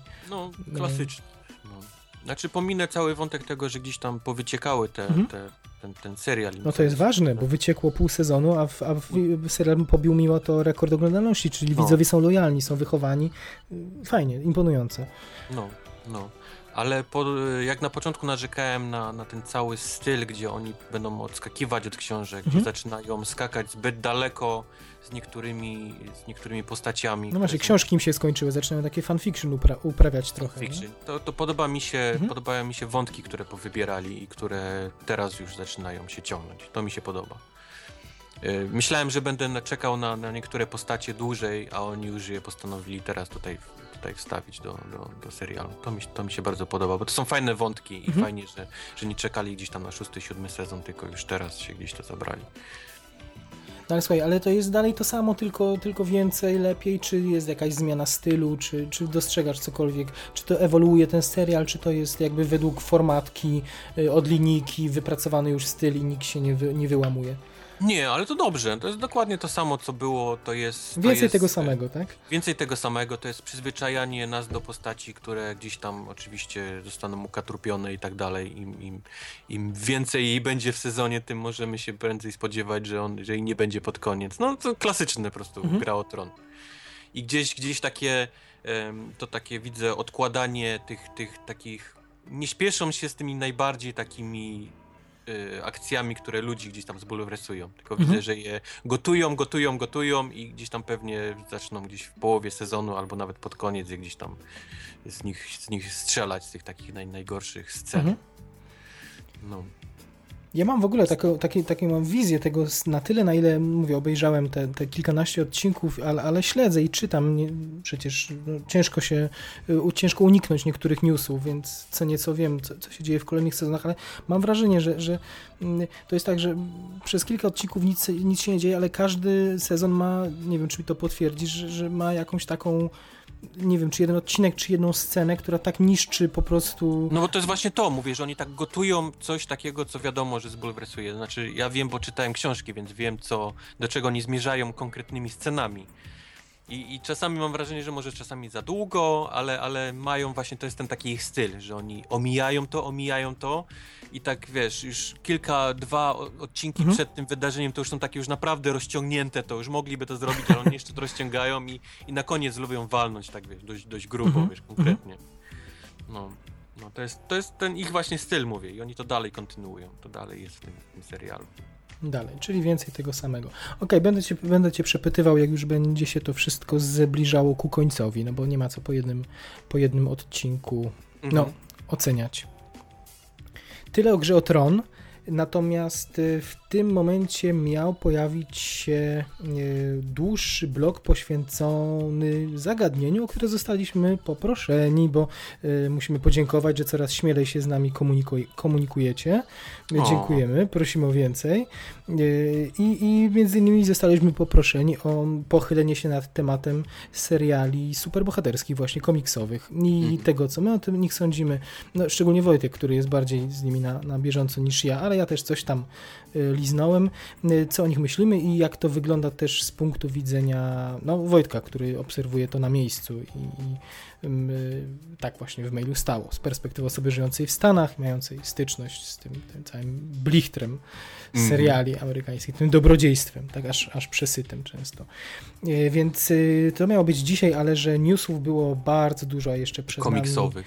komiksowych, więc właśnie, żeby, żeby y, no nie odstraszyć tych słuchaczy, którzy cenią sobie trochę, trochę inną tematykę, to przerzucimy, obiecujemy, że do tematu wrócimy za dwa tygodnie i zachęcamy również do, do, do przy okazji do komunikowania się, czy to na blogu, czy na Facebooku, czy na mailu. Y, Chwilowo może podam maila marcinmałpamovimak.pl, ale myślę, że skombinujemy jakąś sympatyczną również domenę podcastową i tam będziecie mogli pisać zarówno do mnie, jak i do Wojtka, krzyczeć na nas, upominać, doradzać, prosić y, o, sugerować tematy.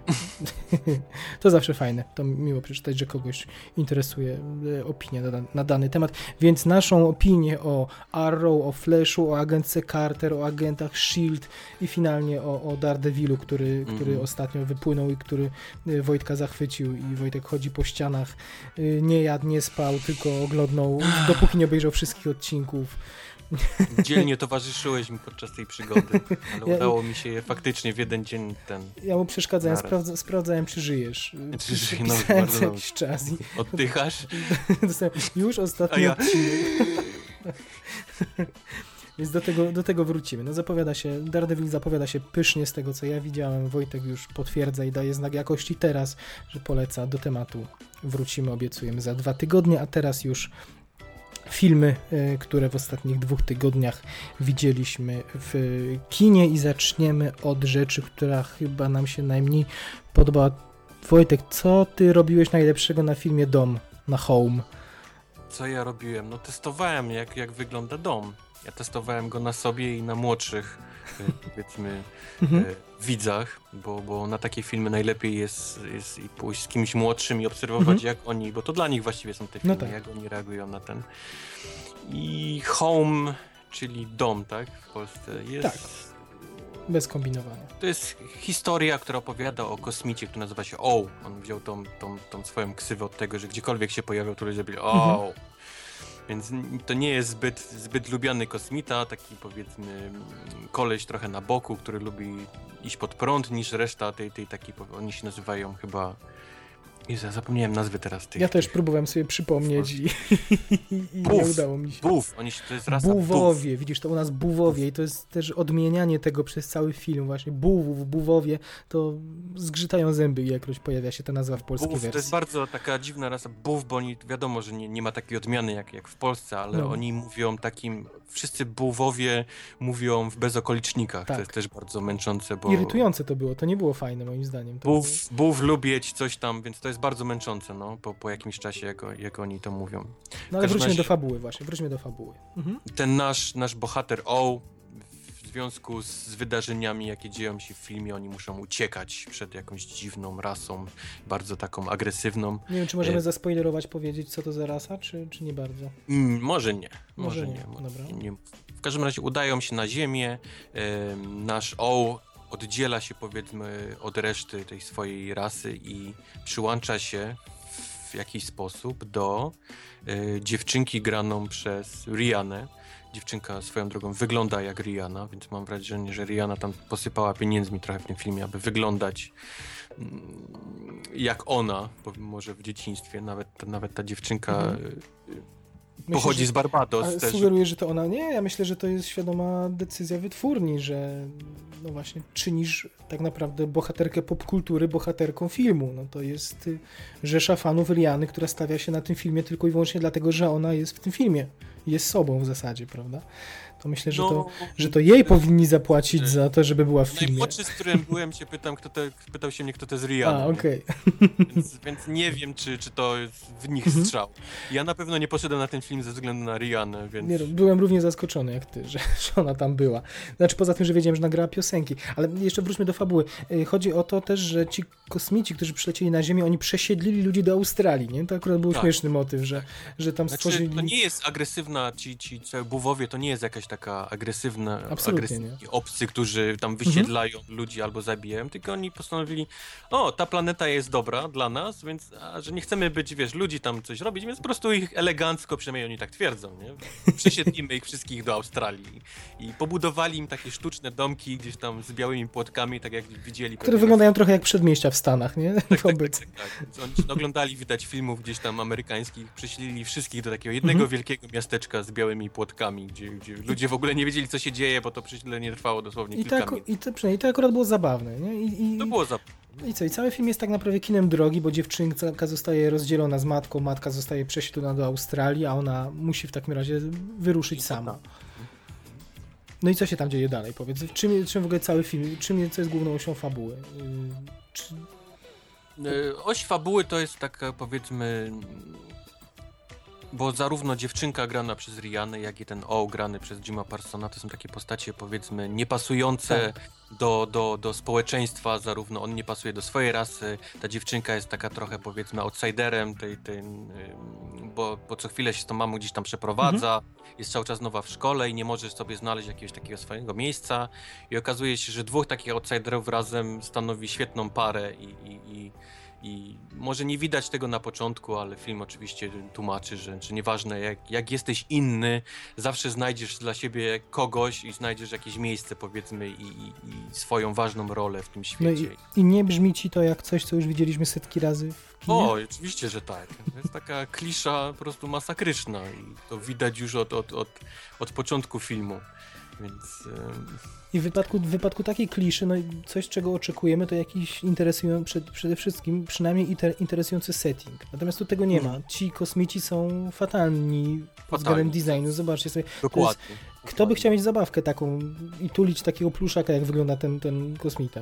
Fuja, No, obrzydlistwo. no. Ci bohaterowie są tak niezap... nawet ta dziewczynka, oni są tak niezapamiętywalni wizualnie przede wszystkim. Coś, to jest zbrodnia Jest po prostu prostu. Takie, takie postacie, duże głowy, małe ciała, jakieś takie te bubbleheads, takie zrobione. Absolutnie totalnie y, porażka, jeżeli chodzi właśnie o, o- wygląd zarówno Okropny. ludzi, jak... Wygląd okropny. Do tego, tak jak już mówiliśmy, yy, sposób, dialekt, którym się oni posługują, jest irytujący. To, jak składnia zdań jest yy, okropne. Okropnie się słucha tych dialogów. One miały być chyba przez to śmieszne, prawda? Że to są normalne zdania wypowiadane w bezokolicznikach. Tak. Natomiast to jest wjające, za przeproszeniem, po Straszne. pięciu minutach.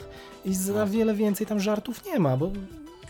No właśnie z żartami też jest bardzo ciężko, bo oni widzę. eh, Pół filmu jest, jest. eh, To są rzeczy, które oni mówią i one nie są śmieszne. Okazuje się, że oni próbują je wypłacić pod koniec, gdzieś tam powtarzając je jeszcze raz, gdzie one niby mają mieć sens. Nie chcę zdradzać tych takich, bo tych żartów Tak, jest tak, tak, tak. trzy, więc jak zdradzę, to wam pół, Mhm. pół filmu, wiesz, zepsuję, więc... Ale to jest takie, on coś mówi w połowie filmu, to w ogóle nie jest śmieszne, a później pod koniec to w jakiejś innej sytuacji powtarza Powraca, i po mhm. prostu ryk śmiechu, wiesz, na sali, bo, Mhm. bo, bo on to gdzieś tam powiedział. A to jest taki bardzo klaczny żart, więc nie, nie, nie wyobrażajcie sobie, że to będzie coś po prostu, gdzie, gdzie was rozniesie. To jest taki podstawowy humor, nic, nic ponadto. Tym nie wiem, i, i, od razu przychodzi do głowy, nie wiem, Lilo i Stitch na przykład.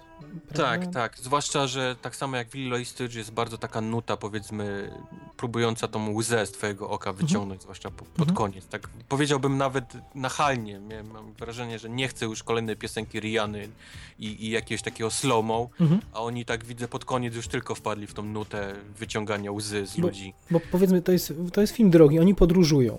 Oni podróżują Mhm. ze Stanów Zjednoczonych do Australii przez, pa Australii. Przez Paryż. Wydawać by się mogło, kurczę, taki koncept to w zasadzie pół świata do zwiedzenia. Ile, ile pięknych miejsc do, do pokazania. I co, i tak naprawdę ja tam widzę straszne niedostatki w budżecie, bo ten film się dzieje dosłownie na, w kilku miejscach, na kilku ulicach Stanów Zjednoczonych, Tak. tam, tam miasta, w którym, w którym siedzą. Potem przez pół godziny lecą nad morzem i widzimy tylko Mhm. teksturę morza, pod nimi Taflę ten sam, morza, taflę no. morza i ten samolot, który się unosi. No. I, I to wszystko. Potem w Paryżu na jakiejś, na, na wieży Eiffla i w tych domkach w kilku Australia przecznicach właśnie Australii. piach, taki Tak. To jest pustynia, na której jest No. y, trochę przedmieść. Y, Wiesz, doszukuje się, znaczy doszukuje się, nie ma usprawiedliwienia dla fuszerki. No, widać, że ten film DreamWorks ma trochę nóż na karku, bo nie przypominam sobie wielkich sukcesów ostatnio, bo przypomnijmy, Pingwiny z Madagaskaru to jest hit, ale to jest hit w Polsce, a to, ale to nie jest No, raczej hit światowy. no. Szczerbatek też, y, jak wytresować smoka, sprzedał się też poniżej oczekiwań. No oni, oni od kilku lat nie mają takiego, takiego wielkiego hitu. No i, i tutaj ja specjalnie, znaczy zawsze zostaję do końca napisów końcowych, ale tu, i staram się je czytać. I y, co wynika z napisów końcowych? Połowa albo trzy czwarte twórców to są Hindusi. I ten Okej. film, tego filmu nie robił w ogóle DreamWorks prawdopodobnie, tylko mm, DreamWorks India Technicolor. No, Czyli prawdopodobnie outsourcing, filia Outsourcing. założona w y, Indiach, gdzie za pół darmo po prostu. Czy fakt, Hindusi są, y, są specjalistami. Masa Hindusów pracuje w, właśnie czy w WECie, czy w ILM. Natomiast tutaj widać, że cały outsourcing poszedł tam. I też sobie myślę tak, że jak ro, ro- robisz film w zupełnie innym kulturowo też miejscu, to pewne rzeczy nie przechodzą. No Indie to jest inny świat przecież. To, to, Zgadza się, no. Y, I, I teraz spróbuj też, rozumiem, że jest jakiś lead projektant, czy, czy, szef, czy, czy reżyser ze Stanów, który jest i który musi panować i wydawać polecenia ludziom z zupełnie innego kręgu kulturowego. Dogadaj się, wykre- y, z, zbuduj poczucie humoru wspólne. Nie, żeby... Mhm. I to tak trochę wygląda, że oni animują to, co im powiedzieli, nie bardzo ich to śmieszyło, tych Hindusów pewnie. Taki po- pokraczny ten film wyszedł. No i po, podoba, mi się, podoba mi się to, co mówisz, to, że akurat Rihanna jest uczyniona główną bohaterką. To jest fajne. W animacjach nie ma czarnoskórych, jest mało czarnoskórych bohaterów, a jeszcze czarnoskóra dziewczynka, to chyba tylko... Tylko mam wrażenie, że to już jest tak za bardzo Riany z nią zrobili, bo raz, że wygląda... Ale mówię, to ja z tym nie mam problemu, to akurat fajne, że... Jak, To że... jeszcze te takie wątki, że ja pochodzę z Barbados, No tak, czyli mnie się to bardzo, bardzo co podobało. Rihanna uwielbia Mhm. się chwalić i jakieś takie jest dumna z tego, no... Dobra, ty może, masz, to ty może masz dość, bo to słyszałeś pewnie w talk show'le, co, co Poza miesiąc tym słyszysz w talk Cały show. soundtrack to są... To, To są jest- piosenki to jest Rihanny, właściwie no. piosenki Riany, gdzie ja nie jestem szczególnie Też fanem. nie jest, ja to ja akurat nie mam, nie mam z tym, nie mam z tym E, problemu. Druga sprawa, Jim Parsons, który Mhm. jest, absolutnie nie pasuje do głosem do tej Okej. postaci. Widzę cały czas jego, jak się nazywa ten, ten jego Sheldon. y, Sheldon Cooper, tak. Widzę po prostu y, jakiegoś fioletowego ludka, który zmienia kolory, bo te ludki zmieniają kolory zależnie od tego, jak, jaki mają w jakim są stanie mhm. emocjonalnym. Emocjonalnie. Więc one zmieniają kolor, są tęczowe, a do tego słyszę cały czas właśnie Sheldona Coopera przez cały czas, więc to totalnie mi odrywało od, od jego postaci. Zaskoczony byłem, bo na napisach końcowych przeczytałem, że Steve Martin dziś podkładał Tak. głos w tym filmie, gdzie, gdzie totalnie w ogóle był, tak, on niewykorzystany był kap, potencjał. kapitanem Smekiem był. No był tym takim głównym tak, kapitanem. tak. Totalnie pomijalny, nie, niesłyszalny i nie do odróżnienia, więc, więc trochę No tak, szkoda. ale w dubbingu mamy też w roli matki y, tej, tej całej dziewczynki, która się nazywa Tip, y, mamy Jennifer Lopez, czyli taki mocno, Jennifer- mocno egzotyczny, no. kolorowy film, jeśli mogę tak powiedzieć. Y, No, tak, Mhm. taki, nie zdziwiłbym się, jeśli, jeśli głównie skierowany właśnie do latynosów, jak widać przez, przez w jakiejś części przez latynosów też, też stworzony. Nie, Ale nie najlepszy, ale nie najlepszy. No nie najlepszy, nie. R- Nie, chciałbym powiedzieć o jeszcze jednej kwestii, tylko to się wiąże ze spoilerem zakończenia. Ale to jest tak dla mnie. Może rzucę tylko tak, że mm, o ile w Stanach z tym nie macie problemu, o ile w Polsce to jest teraz gorący temat. Bo w Polsce Okej. cały czas, y, a szczególnie, że mamy teraz, jesteśmy u progu kolejnych wyborów, mamy, powraca jak bumerang temat y, in vitro finansowania z Aha. budżetu państwa. Okej. I ten film, zauważ, zabiera głos w temacie w jakimś sensie, przynajmniej mówiąc gdzieś w jednych z ostatnich scen. Ale widzisz, nie mogę powiedzieć dokładnie o co chodzi, ale roześmiało mnie to, z jakim, jak bardzo naturalne było właśnie poruszenie takiego w ten sposób pewnego wątku przez Amerykanów, gdzie myślę, że w Polsce niektórzy złapaliby się za głowę, że w ogóle w bajce dla dzieci w ogóle taka sugestia związana z in vitro, że się może pojawić. Ale to zostawiam wiem. jako trop. Jak, jak kogoś interesują takie socjologiczne bardziej tropy, to, Mhm. to nie wiem, mam nadzieję, że wiesz o czym mówię. Y, Wiem. M- mówię, nie, żadnych więcej wiem. sugestii. Żadnych więcej sugestii. Ale co, nie polecamy raczej, prawda? Może dla, Em, dla totalnie najmłodszych ewentualnie. Nie wiem, czy... Pomioty, z którymi byłem w kinie, po, ten trwa, film trwa chyba godzinę 30. Mhm. Po godzinie widziałem, że już się zaczęły rozglądać, po co się dzieje wokół nich, Mhm. a nie koncentrować na filmie, więc to jest chyba najlepszy wyznacznik. Jeżeli dzieci się nudzą na, na filmie, to, to, to nie jest najlepiej. Czyli nie polecamy. Nie. Nie polecamy. zdecydowanie. Wyślijcie najgorszego wroga, bo na tych dialogach mówionych w bezokolicznikach połamią sobie yy, no, Uszy po, połamią uszy i połamią krzesełka w kinie i, i uciekną w trakcie. okay. Nie, tak, tak, tak. No ale to pierwsza animacja. Widać, że zepchnięta na ten okres martwy w kinach. Yy, Czyli nie, nie wiązali z nią jakichś ogromnych nadziei, a zarobili sobie tam, chyba już jest 130 milionów na koncie. Zarobią, bo, bo jednak, wiesz, jak jedyna bajka w kinie w danym momencie, no to jednak... A to co mówimy, nie sprawdzałem, nie wiem, ja nie sprawdzałem, ty pewnie też, nie wiem jaki ma budżet, ale obstawiałbym, że ma stosunkowo niewielki jak, jak na Mhm. animację. Po właśnie choćby po, po tym, jak, jak wygląda i jak w niewielu miejscach akcji się dzieje, jak te miejsca akcji są ubogie w szczegóły i no, i No wygląda nawet to... nie widać, tak jak wspominaliśmy, no, pieniędzy w, idących w sam projekt postaci. To, już, to już zdradza dużo. Bo jednak y, zabawki się muszą sprzedać, a, nikt nie będzie chciał kupić jakiegoś takiego fioletowego paskudztwa. No. Nikt. Nawet w McDonaldzie, nawet do Happy albo- Meala, nawet do Happy Meala nie wezmą. albo Rihanna we frytkach, to też jakoś tak nie widzę tego. No.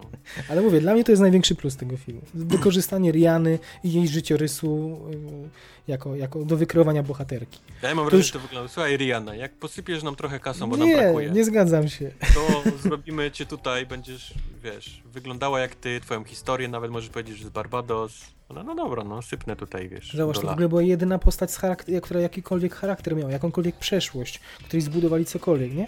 Pozostali bohaterowie, nic o nich nie wiesz tak naprawdę. No zero, więc jak masz się Tak, przejmować no. ich losami w ogóle? No, fatalne decyzje jakieś. No, no, dla mało wymagających animacja, ale, ale swoje zarobi i swoją klientelę wśród dzieciaków znajdzie, a na pewno klientelę yy, i to nie tylko wśród dzieciaków znalazł, znalazł nasz kolejny film, którym chcemy porozmawiać, czyli Szybcy i Wściekli 7. I tak na dobrą Okej. sprawę, Wojtek, nie wiem od czego chcę z tobą zacząć, o- od jakiego wątku yy, chcę tutaj mówić. Yy, No, będziemy starali się unikać w tym momencie jakichkolwiek spoilerów, czy, czy zdradzać, a, a to trudne przy tym filmie, bo to jest film, który jest którego powiedzmy brzydko marketing, chociaż nie w takim tradycyjnym rozumieniu, opierał się na, na śmierci Paula Walkera ubiegłorocznej, prawda? Mhm. I, I zbudował jakiś mit tego filmu, niesłychany, jak widać niesłychany mit, bo, bo film bije no, wszelkie rekordy. No, no, jest najbardziej kasowym filmem od 2013 roku w Stanach Zjednoczonych, w Polsce drugim najbardziej kasowym otwarciem tego roku, 400 tysięcy widzów w pierwsze trzy dni, to chyba żadna część tyle nie zarobiła chyba łącznie, co, co ten film w trzy dni, Y, żebym nie skłamał, Y, przepraszam jeśli, ale, ale tak z głowy teraz.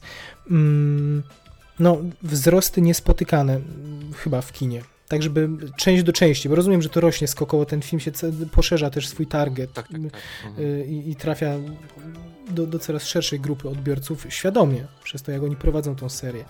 Natomiast y, to, że, że y, nie wiem, pierwsza część zarobiła mniej łącznie niż ten film zarobił w trzy dni, no to, to pokazuje tak olbrzymisko, no, nie wiem, czy się ze mną zgodzisz, że śmierć Paula Walkera Ale to jest prawda, no. Śmierć Tutaj Paula był Walkera- reklamowany właściwie oczywiście w telewizji, nie mówię o, o, o zwiastunach Mhm. tych, tych filmowych, tylko jeżeli ktoś mówił, że wchodzi film i Mhm. tak dalej, to, to było momentalnie mówione, że jest to film, w którym Paul Walker grał, ale zginął w trakcie i, i gdzieś tam, wiesz, próbowali go CGI, więc ludzie byli kupieni tym. Znam wiele osób, które nie chodzą na tego typu filmy do kina, ale poszli tylko ze względu na to, żeby zobaczyć jak, jak Tak. ten Paul Walker, co oni mu zrobili w Jasne, tym filmie, albo jasne. jak, jak go gdzieś tam, Jasne. wiesz.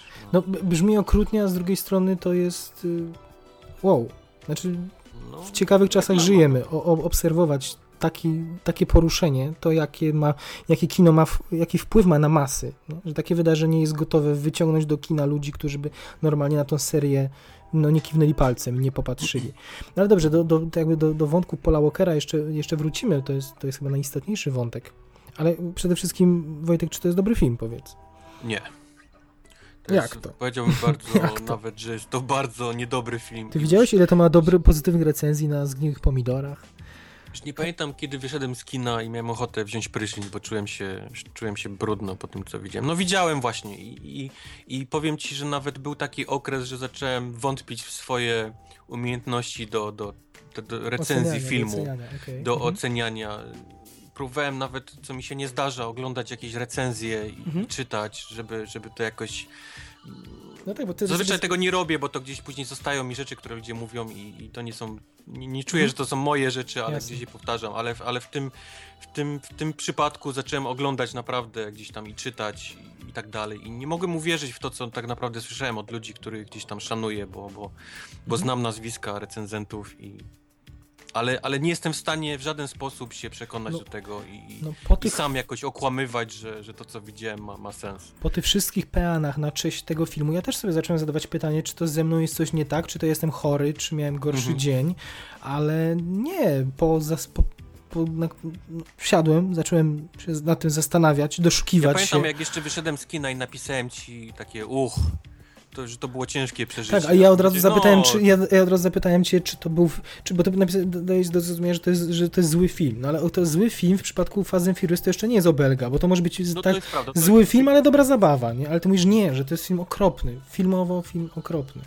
No, No, bo, bo faktycznie jest tak, że, że seria Szybkich i Wściekłych, czy tam Wściekłych, czy Szybkich, to jest taki film, który jest świadomy tego, że jest zły i w pewien sposób to jakoś wykorzystuje i bawi się nawet tą konwencją, bo, bo próbuje być, mówi nam, słuchaj, to jest wszystko z przymrużeniem oka, my w tych samochodach jesteśmy jak, jak kolesie w pelerynkach Mhm. i tutaj ten, więc ja jestem w stanie to odróżnić. Ja widzę to, że, że jestem na filmie, który wie, że jest głupi. Ja wiem, że jest on głupi, ale pokazuje takie rzeczy, które gdzieś tam Tylko jestem w stanie przyznaj- stanąć obok siebie Mhm. i powiedzieć, to było zabawne, Tak. nie? to było fajne, to mi się Jasne. podobało, to, to moje oczy przyjęły w, te, w taki sposób, jaki jest. ale przyznaj, ale jest taka granica, cienka bo cienka, ale jest taka granica, y, y, gdzie przed tą granicą jeszcze mówisz, okej, to było głupie, ale to było świadome, ja się z tym godzę, fajna zabawa.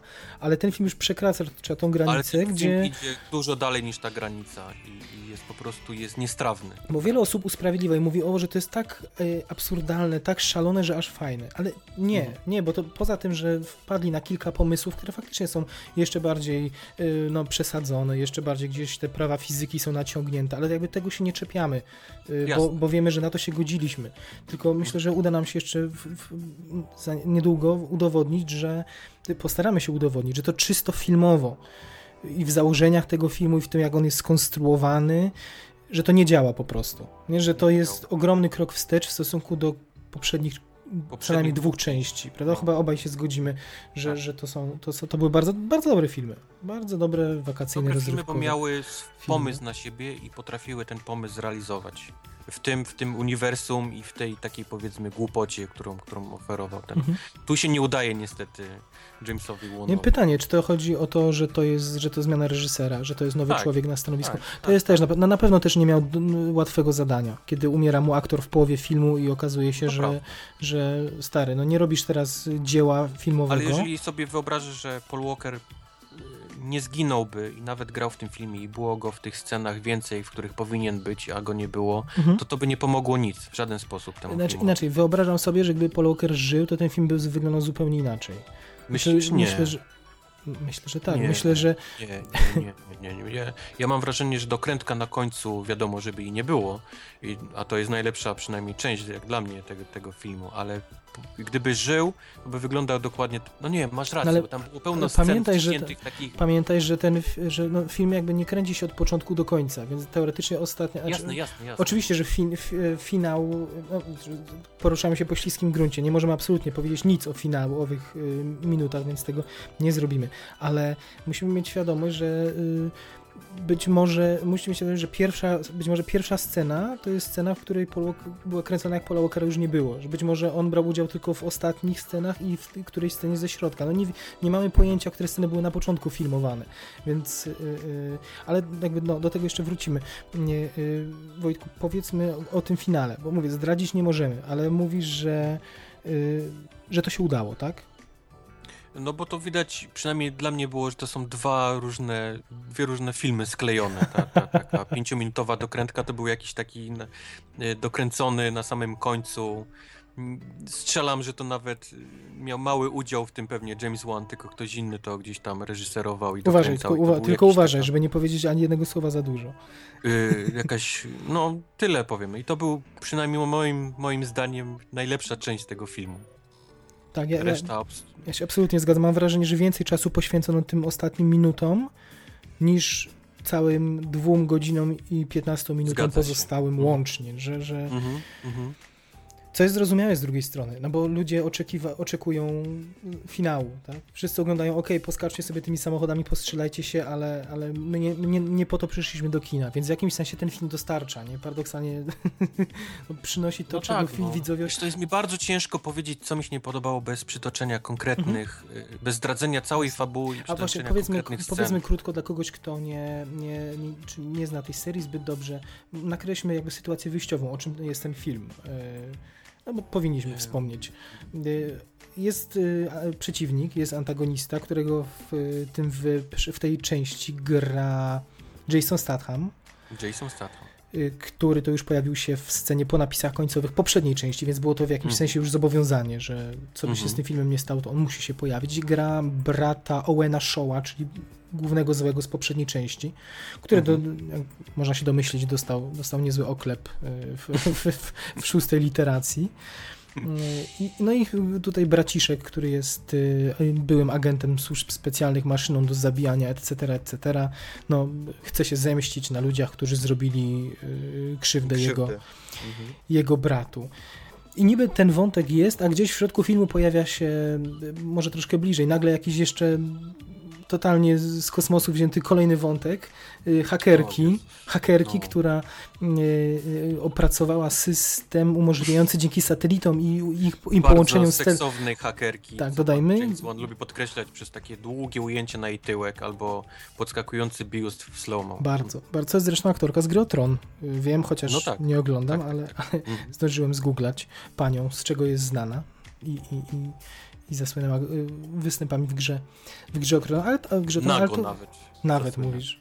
Mhm. No to nie miała problemu ze scenami i tutaj naj, najprawdopodobniej. Ale to akurat była sympatyczna, sympatyczna No okej. y, postać moim zdaniem. No w każdym razie ta dziewczyna, mm, kilku y, dwudziestoletni geniusz, hakerka, która z, z, stworzyła system, który przez satelitę podgląda każdego z nas i umożliwiłby namierzenie Osamy Bin Ladena w godzinę dzięki temu, że wszędzie są oplatana z telefonia komórkowa i kamery. Czyli jest bardzo takie potraktowanie tego tematu y, na czasie. Teraz żyjemy y, przez Snowdena i spółkę. Tematy Mhm. konspiracji, śledzenia, podsłuchów są na czasie i tu nikt się nie wysilał. I mamy jakiegoś tajemniczego, czarnoskórego najemnika, który chce wykraść y, tą technologię, którą panienka napisała. Koniec. To jest y, cała historia, a nasi y, dzielni, nasza dzielna drużyna musi mu w tym unieszkodliwi, tak, tak, przeszkodzić i w związku z tym odbywamy kolejny raz podróż po różnych miejscach w Stanach, poza Stanami, bo odwiedzamy też góry Kaukazu, odwiedzamy też, jeśli dobrze pamiętam, tak? To Kaukaz był? E, chyba tak, to takie, mhm, ta Taka droga. 40-minutowa tak, scena tak, tak, bez tak, dialogów w zasadzie. No ale to wrócimy. Nie, nie, czy, czy potem do Dubaju trafiamy? Równie modny kierunek, szczególnie wśród polskich modelek. Pieniążki.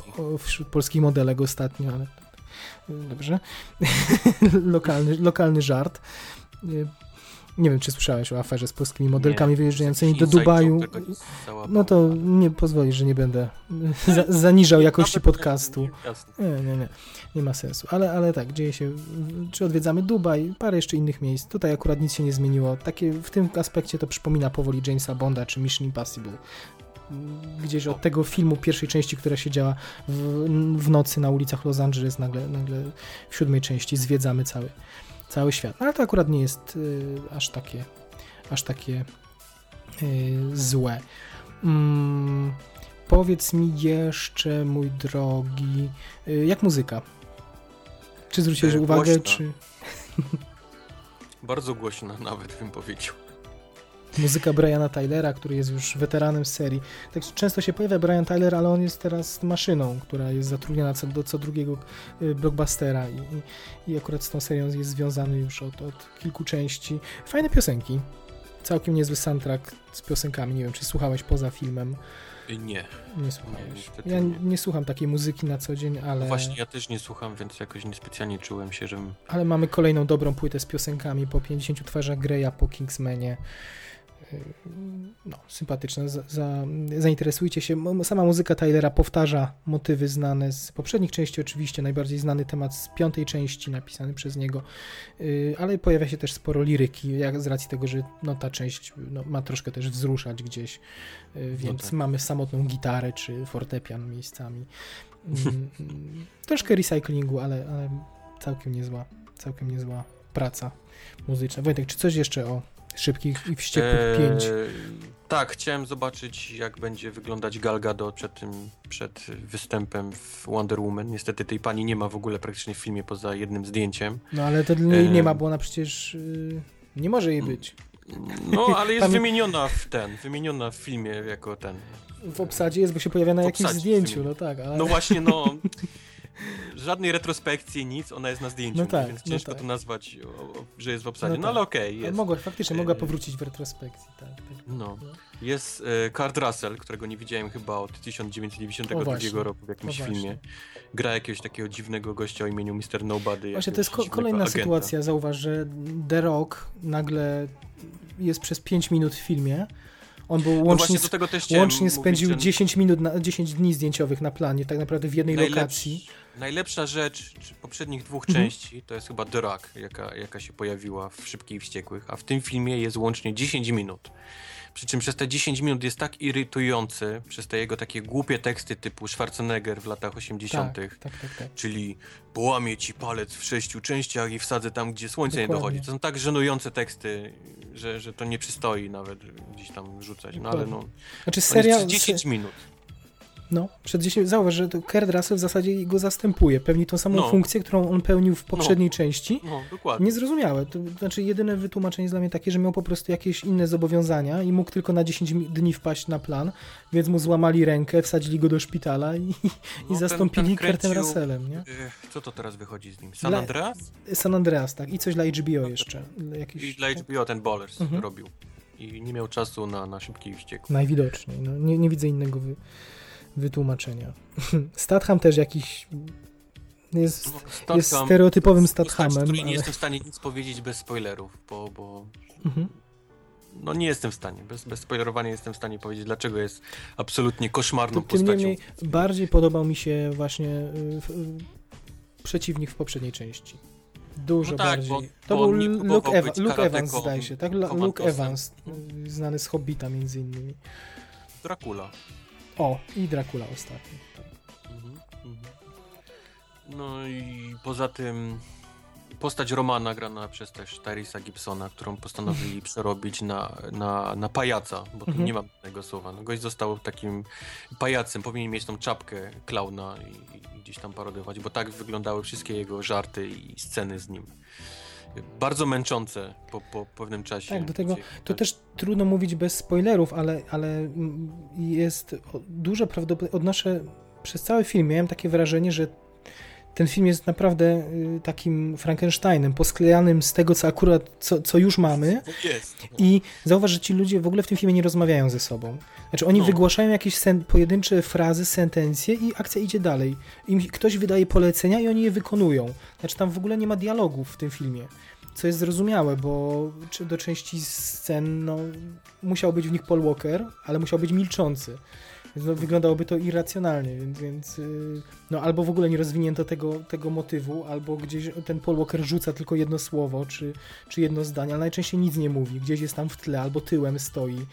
Więc y, y, całą moc dialogów wyczerpuje Vin Diesel w swoim wątku z Letty, czyli z Michelle Rodriguez w pierwszych 20 minutach. Jeszcze tu możemy chyba powiedzieć z totalnie głupią sceną, gdzie on próbuje Mm. zwalczyć jej demony i, i problemy z pamięcią za pomocą y, młotka i, i Tak. na cmentarzu. No ludzie, trochę smaku w ogóle, trochę... No, no, no. Y, I, I to są jedyne, fakt, że, że żenujące, ale to są jedyne momenty, gdzie ten film próbuje odno, di, dialogami odnosić się do poprzednich części, które mocno stąpały po tym gruncie rodzina, przyjaciele, y, O, zrobimy właśnie, dla siebie, bardzo zrobimy zabawę dla siebie. alkoholową, że pijecie jednego szata za każdym razem jak padnie słowo rodzina. Więc obiecuję wam, że, że nie wytrzymacie godziny z tych Znaczy, dwóch i pół jakbym miał godzin. przy- podsumować jednym zdaniem, to bym właśnie powiedział, że ten film wyglądał tak, że y, Vin Diesel mówi, nie jesteśmy, nie mam przyjaciół, mam rodzinę i scena akcji 30-minutowa. Potem Tak, powtarza to tak, samo tak. kolejnej osobie i kolejna scena akcji. No, Znaczy, no. podejrzewam, że jesteśmy mocno niesprawiedliwi, ale, ale nie dało nie, ja się... czuję właśnie, że, że jeszcze mógłbym dalej. Znaczy, znaczy inaczej, nie, mówię o tym, że, pod, że tych dialogów być może było odrobinę, no szczególnie z tą, z, kiedy pojawiła się kiedy gdzieś można było pociągnąć historię dalej, ale chodzi mi o dialogi w grupie. Tego kompletnie nie ma, nie ma rozwoju te, tych, tej relacji między tymi ludźmi. I, tak naprawdę no było ryzyko, że jeśli mamy się wzruszyć pod koniec filmu, to powinniśmy w tym filmie, jak w żadnym innym, zbudować tą wspólnotę między nimi. A tego nie ma, nie, nie ma tego kompletnie. Już scena z grillowa, grillowania z poprzedniej części miała Tak, tysiąc razy więcej sympatyczno, Zgadza takim, takim mocy bym powiedział, mimo że też była prosta i, niż jakakolwiek scena w tym filmie. No bardzo tego brakuje. No po części ci trzeba, to, trzeba zrzucić winę na to, na, na warunki w jakich pracowali. no. Czyli, że ten film jest niestety z, z różnych strzępków posklejany i yy, no, ale do tego, do tego jeszcze wrócimy. A czyli, czyli finalnie polecamy, czy nie polecamy? Ja nie polecam tego filmu. Ja Ty wiem, nie że ludzie pójdą, bo jest to tak, tak głośny film i tak jeszcze Mhm. sam fakt bicia wszelakich rekordów, otwarcia i tak dalej. Na pewno więcej osób nakłoni, ale ja naprawdę cierpiałem na tym filmie. No ale obaj się zgodziliśmy, że, że z chęcią kupilibyśmy bilety na, osta- na końcówkę filmu. Więc może polećmy jak Nie komuś... obraziłbym się absolutnie, gdybym kupił pełny bilet i dostał tylko ostatnie 5 minut. Więc może absolutnie. polećmy, że, że dla tych ostatnich Nawet bym klaskał, bym powiedział, tak, to jest to, to prawda nie jest to, co się spodziewałem, ale jest Mhm. tak zrobione, że, że czekam na, na Furious Także 8. słuchajcie, warto się, warto się przemęczyć dla tych ostatnich y, minut. Trzeba przyznać, że to jest, to przeskoczyło moje oczekiwania. Nie Mhm. myślałem, że to, to zrobią z takim smakiem, y, z taką subtelnością, patrząc na resztę filmu. To swoją drogą się bardzo gryzie, te, te ostatnie sceny. Dlatego mówię, te dwie kawałki w ogóle są nie totalnie różne od siebie. Tutaj no, bie- nie latają, z, latają z karabinami, z, wszystko się wali się na głowę, latają cycki, tyłki, wszystko i nagle Yep. taka zmiana. Znaczy, z jednej strony rozumiemy, no taka jest specyfika tej serii, ale dało się to zrobić ładnie w poprzednich widać, więc gdzieś, się, gdzieś tu się Właśnie. pogubili. Właśnie, Nie, ten- totalnie ten- nie czuję wyt- wytłumaczenia, że to ten film ma taki być, on był zawsze głupi. Prawda, gdzieś od, I na tym polega. Nie, on, on prawda głupi, ale udało się zrobić mimo tego bardzo gdzieś fajny film. nawiązali do tych, do, do wad pierwszych odsłon, prawda? Udało im się zrobić z tej serii coś więcej, a ta część nawiązuje gdzieś do, do tej niechlubnej, niechlubnych początków gdzieś i tego, że ten, to, ta seria wtedy była taka mocno hermetyczna i, i no i widownia była mocno ograniczona. Specy, No. specyficzna, może tak powiedzmy, tych pierwszych, pierwszych y, części. Mm, A cały, przez całą naszą rozmowę powtarzałem, że a, ale o tym jeszcze wrócimy, o tym za chwilę, o tym za chwilę, bo spróbujemy zmierzyć się z y, takim oto wyzwaniem, że y, oprócz dzisiejszego standardowego, piątego jubileuszowego odcinka zaproponujemy jeszcze odcinek specjalny, tak zwany y, specjal, czy też spoiler specjal, czy też spoilcast. Spoilcast. Tak, na którym już bez krępacji powyżywamy się, y, cytując każdy jeden dialog, y, odnosząc się do finału, do ostatnich scen, do, do, do tego, co nam się podobało i co się nie podobało. Y, Postaramy się też omówić gdzieś tam historię tej serii, co, co, które części najbardziej lubimy, dlaczego. Pojawią się ciekawostki, mam nadzieję, z historii. Być może, mam nadzieję, też takie, do których, o, o których y, no, nie słyszeliście i, i zainteresuje Was. Bo co by nie mówić, i, i jakiekolwiek by ludzie jakiegokolwiek zdania nie mieliby o tej serii, to to jest y, ważna dla kina, moim zdaniem, franczyza. No to jest jeden z nielicznych Mhm. filmów, które przetrwały, no, ej, no, 15 lat prawie. Ta seria ma na karku i to nie widać, żeby to miało, to ona jest w najlepszym swoim momencie. Więc no nie można jej lekceważyć, można jej nie lubić, ale wypada znać. Jeśli ktoś się interesuje kinem, to wypada znać. No, a, a poza tym ona przeszła naprawdę to, o czym mówisz, o czym mówiłeś wcześniej. Przeszła ciekawą drogę. Od tego kina o wyścigach do, do Mhm. w zasadzie zmieniła swój gatunek, prawda? Zmienił się gatunek filmu. Tak, po zmienił się gatunek filmu gdzieś w połowie, no. Więc, więc z chęcią do tego też nawiążemy. Także zapraszamy po odsłuchaniu, no może nie bezpośrednio po odsłuchaniu tego odcinka, bo jest już bardzo długi, ale, ale na następny dzień czy za parę dni zaaplikujcie sobie, jeśli tylko widzieliście Szybkich Wściekłych 7, to, to zaaplikujcie sobie jeszcze ten odcinek specjalny, który dla Was y, y, przygotujemy. Y, I w, takim razie, no może już skończmy Mhm. temat Szybkich Wściekłych 7, nie ma co grillować y, Mhm. tutaj poszkodowanego i pomówmy o filmie, który ty już widziałeś jakiś czas temu, ale nie mogę sobie odmówić przyjemności opowiedzenia o nim, no bo y, na tle tych dwóch pozostałych wyróżnia się poziomem, Y, mianowicie tak. Selma, to jest jeszcze film, który Mhm. pamięta ubiegłoroczne Oscary. Tak. Kiedy go widziałeś, powiedz, w tym roku, czy to był jeszcze 2014? Oj, to jeszcze był 2014... Nie, w... tak, 2014. Jezus, kiedy to było? Nie pamiętam. Nie chcę teraz zgadywać, bo już nie pamiętam. W każdym razie mm, pamiętam mniej więcej, co mówiłeś o tym filmie y, na pierwszym podcaście, kiedy podsumowywaliśmy rok y, i Mhm. mówiłeś, cały czas powtarzałeś, że tam się unosi ten duch Opry Winfrey. Tak. Że opera za bardzo nie posmarowała, więc y, no, Oscary nie były udane dla Selmy. I, i powiem, tak, że, Mhm. powiem tak, że trochę byłeś niesprawiedliwy, ale trochę, No. też, miałeś, ale trochę też miałeś rację. Zgodzę No. się, ale tylko w połowie.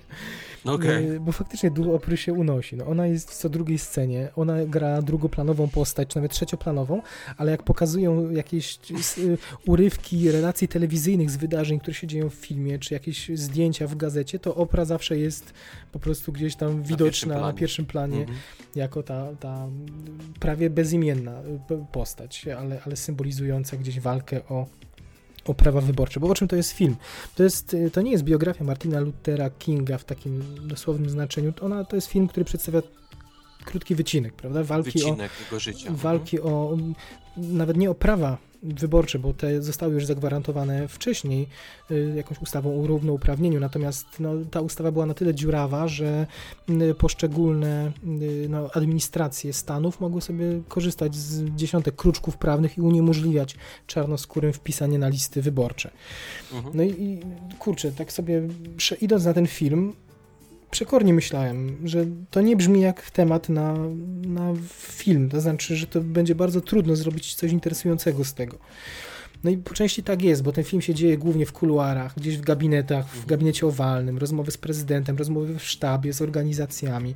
Y, Próbują się podpiąć pod działania Luthera Kinga inne organizacje.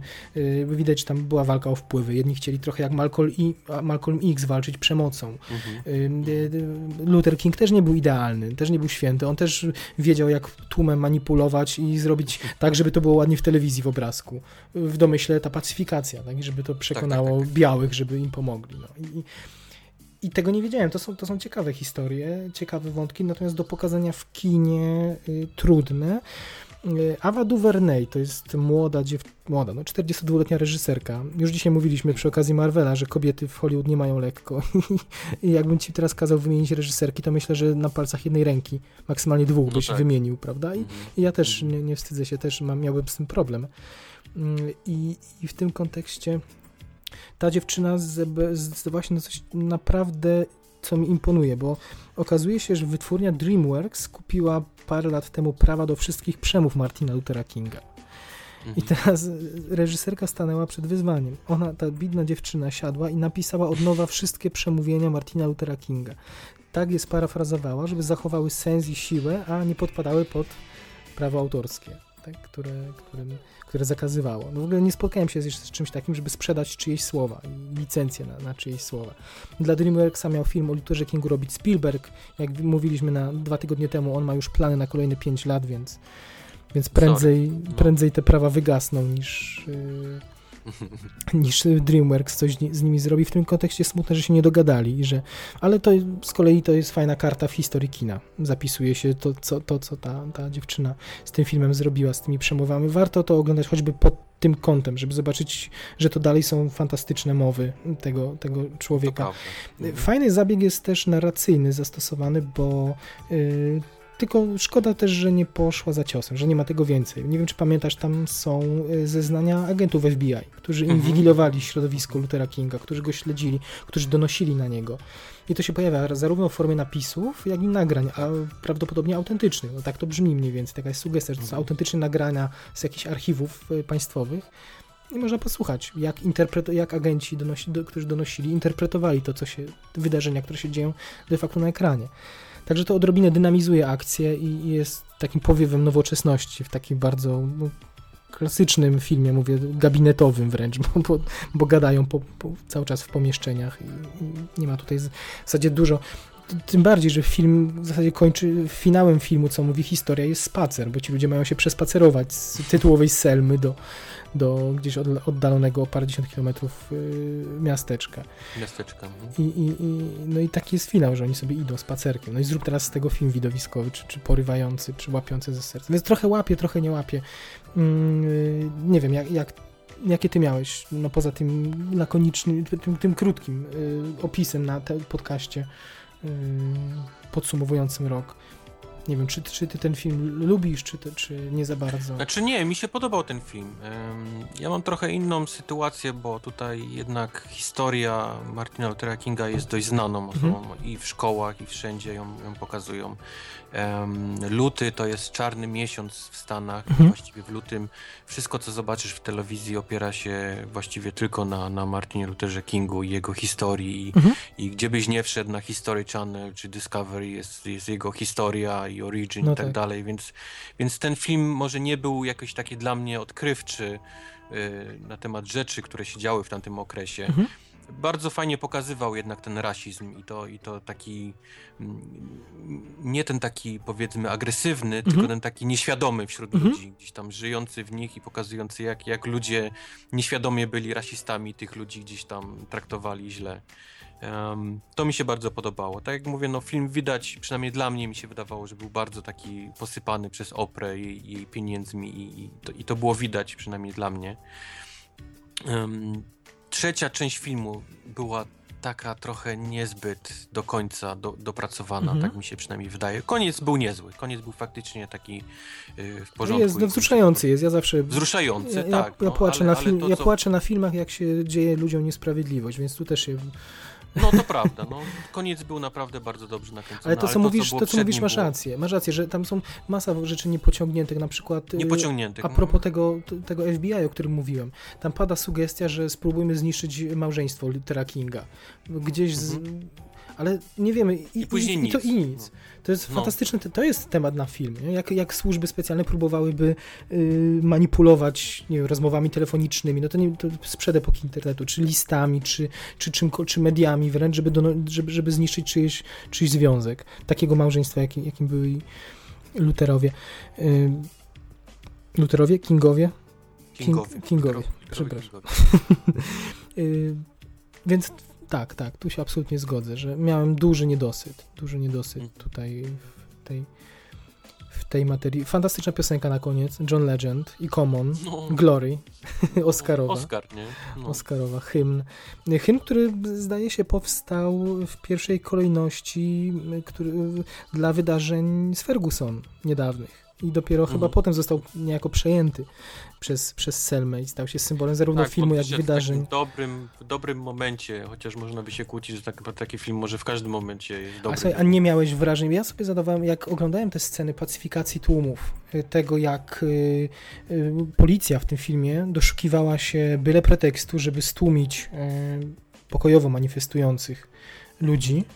Y, Czy nie dostrzegałeś, że po prostu mimo tylu lat, które minęły, prawie 50 lat, które minęły od tego czasu, że nic się nie zmieniło, albo niewiele, No ale tak jest, Nie. no, bo tak, tak niestety to wygląda w Stanach. I- Nie ma, sz- szczerze, nie ma dnia. Dzisiaj y, też w telewizji mówili, była mowa o tym, że Amerykanin spałował czarnoskórego i tłumaczył się, bo mi chciał uciec, tak? I, No, no to jest niestety smutna rzeczywistość tutaj mieszkańców Stanów Zjednoczonych i tak jest codziennie. i, No widzia, I widziałem dzisiaj obrazek również taki, że ludzie maszerowali. Maszerowali spokojnie przez most, dokładnie tak jak maszerowali w Selmie te, te 50 lat temu. Oj, takie, takie marsze po, po takie piętnujące brutalność policji, czy tam jakieś to są właściwie w każdym mieście codziennie się gdzieś dzieją. Od, Hmm. od tamtej pory, od, od czasu Ferguson. Czyli widzisz, czyli, czyli film niezwykle aktualny, niby historyczny, a tak naprawdę niedużo się zmieniło. Mhm. Y, Co jest smutne. Co jest smutne, ale to myślę, Tak, że dlatego oni, dlatego oni odbierając tą, tą, tego Oscara za, za powiedzmy tą piosenkę, oni czuli się tak jakby wygrali Mhm. wiesz, całe, całe, za najlepszy film i, i tłumaczyli to, że, że to jest film właśnie, który pokazuje Jasne. niesprawiedliwość i tak dalej, tak dalej. to mają problem, że trafili na Zniewolonego rok temu, który był po prostu filmem dużo lepszym filmowo. No. To był to tam Zniewolony to jest, to jest dzieło, to jest sztuka wysoka, bym powiedział. To jest, to jest oprócz tego, że ważny temat, to jeszcze tak, a, a w Selmie, w Selmie, w Selmie jest tego mniej po prostu. Myślę, że gdyby No. nie było Zniewolonego, to, to nagród byłoby więcej. Tym, tym bardziej, że Dawid Ojelowo, znakomita rola y, Luthera Zgadza się. On się Zgadza się. 7 lat się starał bodaj o tą rolę. Znaczy, podoba mi się to, że on nie próbuje być na siłę jeden do jeden do, Mhm. do Martina Luthera Kinga, bo jak, jak oglądałeś kiedyś jakieś wystąpienia Martina Luthera to on jest jednak całkiem inny niż, niż Mhm. ta postać zagrana przez A Dawida tylko tak. Ale zaciąga, się zaciąga specyficznie w tych przemowach, ale to jest jedyny taki... Ale jemu się udało wykreować taką swoją postać Mhm. i faktycznie nieźle mu to wyszło. No. To prawda. Y, Czytałem też, y, byłem ciekaw, jakie są różnice historyczne. I y, no, po, podobno były zarzuty do, właśnie do Avi DuVernay, która ten film napisała, że troszkę zmieniła prezydenta Johnsona. Dokładnie. Że, że on w rzeczywistości był dużym orędownikiem zmian w tej ustawie i nie miał z tym problemu. Natomiast ona potrzebowała wprowadzić jakiegoś przeciwnika do filmu. Bo był Tak. Tim Roth jako taki rasista, rasista, tak stuprocentowy, wręcz karykaturalny. Jako Znaczy, bo tam... ta cała historia polega na tym, że Martin Luther King odbijał się właściwie nie od osób, tylko odbijał się od biurokracji Mhm. i, i ciężko to pokazać w filmie, więc wymyślono, że zmienią po prostu na, na, na to, żeby ktoś jednak został w tym filmie e, Tak, złym. więc, więc w związku z tym, oprócz tego, że był ten karykaturalny urzędnik lokalny, to właśnie zrobili niesłusznie prezydenta Johnsona y, kimś takim właśnie to, co mówi, żeby, bo ciężko by było wysłać Luthera Kinga do okienka, żeby tam dyskutował z no, kimś. No, musiał, no. musiało być jakieś uosobienie tego, tych y, no, luk w prawie. No, tym niemniej, no to y, myślę, że rodzi historycy albo rodzina prezydenta Johnsona mogą by czuć się pokrzywdzeni w jakimś sensie, no bo gość popierał to całym sercem, a tu jest pokazany jako taki, że mówi, Największy y, diabeł. Y, y, Znaczy może nie aż tak, ale mówi dość, dość, dość, już, już daliśmy ci no, tyle, ile masz, a teraz musimy się zająć problemami biednych. No mamy też inny elektorat do zagospodarowania, nie? Więc y, no, więc, więc y, to też temat na osobny podcast w zasadzie. To, o czym ty mówiłeś kiedyś, y, rozmawialiśmy o y, Imitation Game i o tym, jak zmieniono biografię Mhm, Alana mhm. Turinga, czy Turninga, przepraszam, tego człowieka, który złamał Enigmę, który, który był totalnie inną osobą w rzeczywistości, a Inną inaczej został osobą, no. przedstawiony w filmie. Także ja nie mam, ni- nie mam nic przeciw, znaczy nie mam nic przeciwko. Kino to jest osobna forma sztuki i, i czasem trzeba coś zmodyfikować. Natomiast jestem też za tym, że jeśli mówimy o kimś, o kim jeszcze filmu nie było, a taka jest y, sytuacja z Lutherem Kingiem, że on nie doczekał się jeszcze takiej y, sowitej biografii. To najpierw przybliżajmy taką postać, a potem bawmy się w interpretację, w zmienianie historii gdzieś. No, podobnie było z Margaret Thatcher. Ten, nie wiem, czy pamiętasz, Żelazną Damę, z, Pamiętam, gdzie zrobili z niej y, no, ułomną staruszkę zamiast, w pierwszej kolejności, zamiast przywódczyni, Mhm. Która zrewolucjonizowała i, znie, i której nienawidzio, nienawidzono równie mocno w Wielkiej, Wielkiej Brytanii. Także to wątek na osobny, na osobny podcast. No, gdzieś jest to, jest to zgrzyt, ale nie sposób nie docenić całej tej mrówczej pracy, związanej choćby z przemówieniami, czy z realnymi lokacjami, w których to się dzieje, bo to też, też czuć, że to są Mhm. autentycznie te miejsca, w których, w których, w których to się wszystko to się wszystko rozgrywało. Polecamy, szczególnie, że w, przynajmniej w Polsce nie ma teraz y, zbyt wielu filmów takich ambitniejszych, bym powiedział, które mają jakieś większe, tak? Większe Polsce? aspiracje. U nas teraz, ym, wiesz, ktoś się oburzy, że Bożeż ty mój, dwa miesiące po Oscarach, y, film Oscarowy, fantasty, Bożeż fantastycznie. Y, Ja ale, widzę, jak ktoś staje przed plakatem, przed. Bożeż ty mój. nie, ale, ale wiesz, mam tam gdzieś, śledzę tego filmowego choćby Twittera w Polsce i, i były takie głosy. Są tak samo jak o Wadzie Ukrytej, o Inherent Vice, Paula Thomasa Andersona, która w Polsce finalnie nie wejdzie do kin. y, która była typowana na sezon Oscarowy. I ludzie wykrzykują na Twitterze, to jest skandal, dlaczego tego nie ma? Tak samo, dlaczego nie ma Selmy? Czemu ja nie mogę poznać tego filmu przed Oscarami? Ale to krzyczy 100 osób. I to potem widać w box office, że na Selmie było w ciągu pierwszych trzech dni, 100 osób. nie no, 5 tysięcy. Ale to i tak jest o połowę mniej niż na Lincolnie, o połowę mniej niż na Zniewolonym. 5 tysięcy to jest nic. Ja kiedyś mówiłem, że 100 tysięcy to jest wynik, przy którym można mówić o, że nie ma kompletnej kompromitacji. 100 tysięcy, a to było Okej. 5 tysięcy, nie? Szybcy i wściekli 400 tysięcy w 3 dni. Selma 5 tysięcy. To jest te, tego, taka różnica. Ja byłem w kinie z jedną osobą na sali. Czyli Okej. ten film nikogo, ta To tematyka nikogo. filmik, mm, chyba właśnie tematyka bardziej nikogo. Nie Więc- chcę jakichś zarzutów, ale no.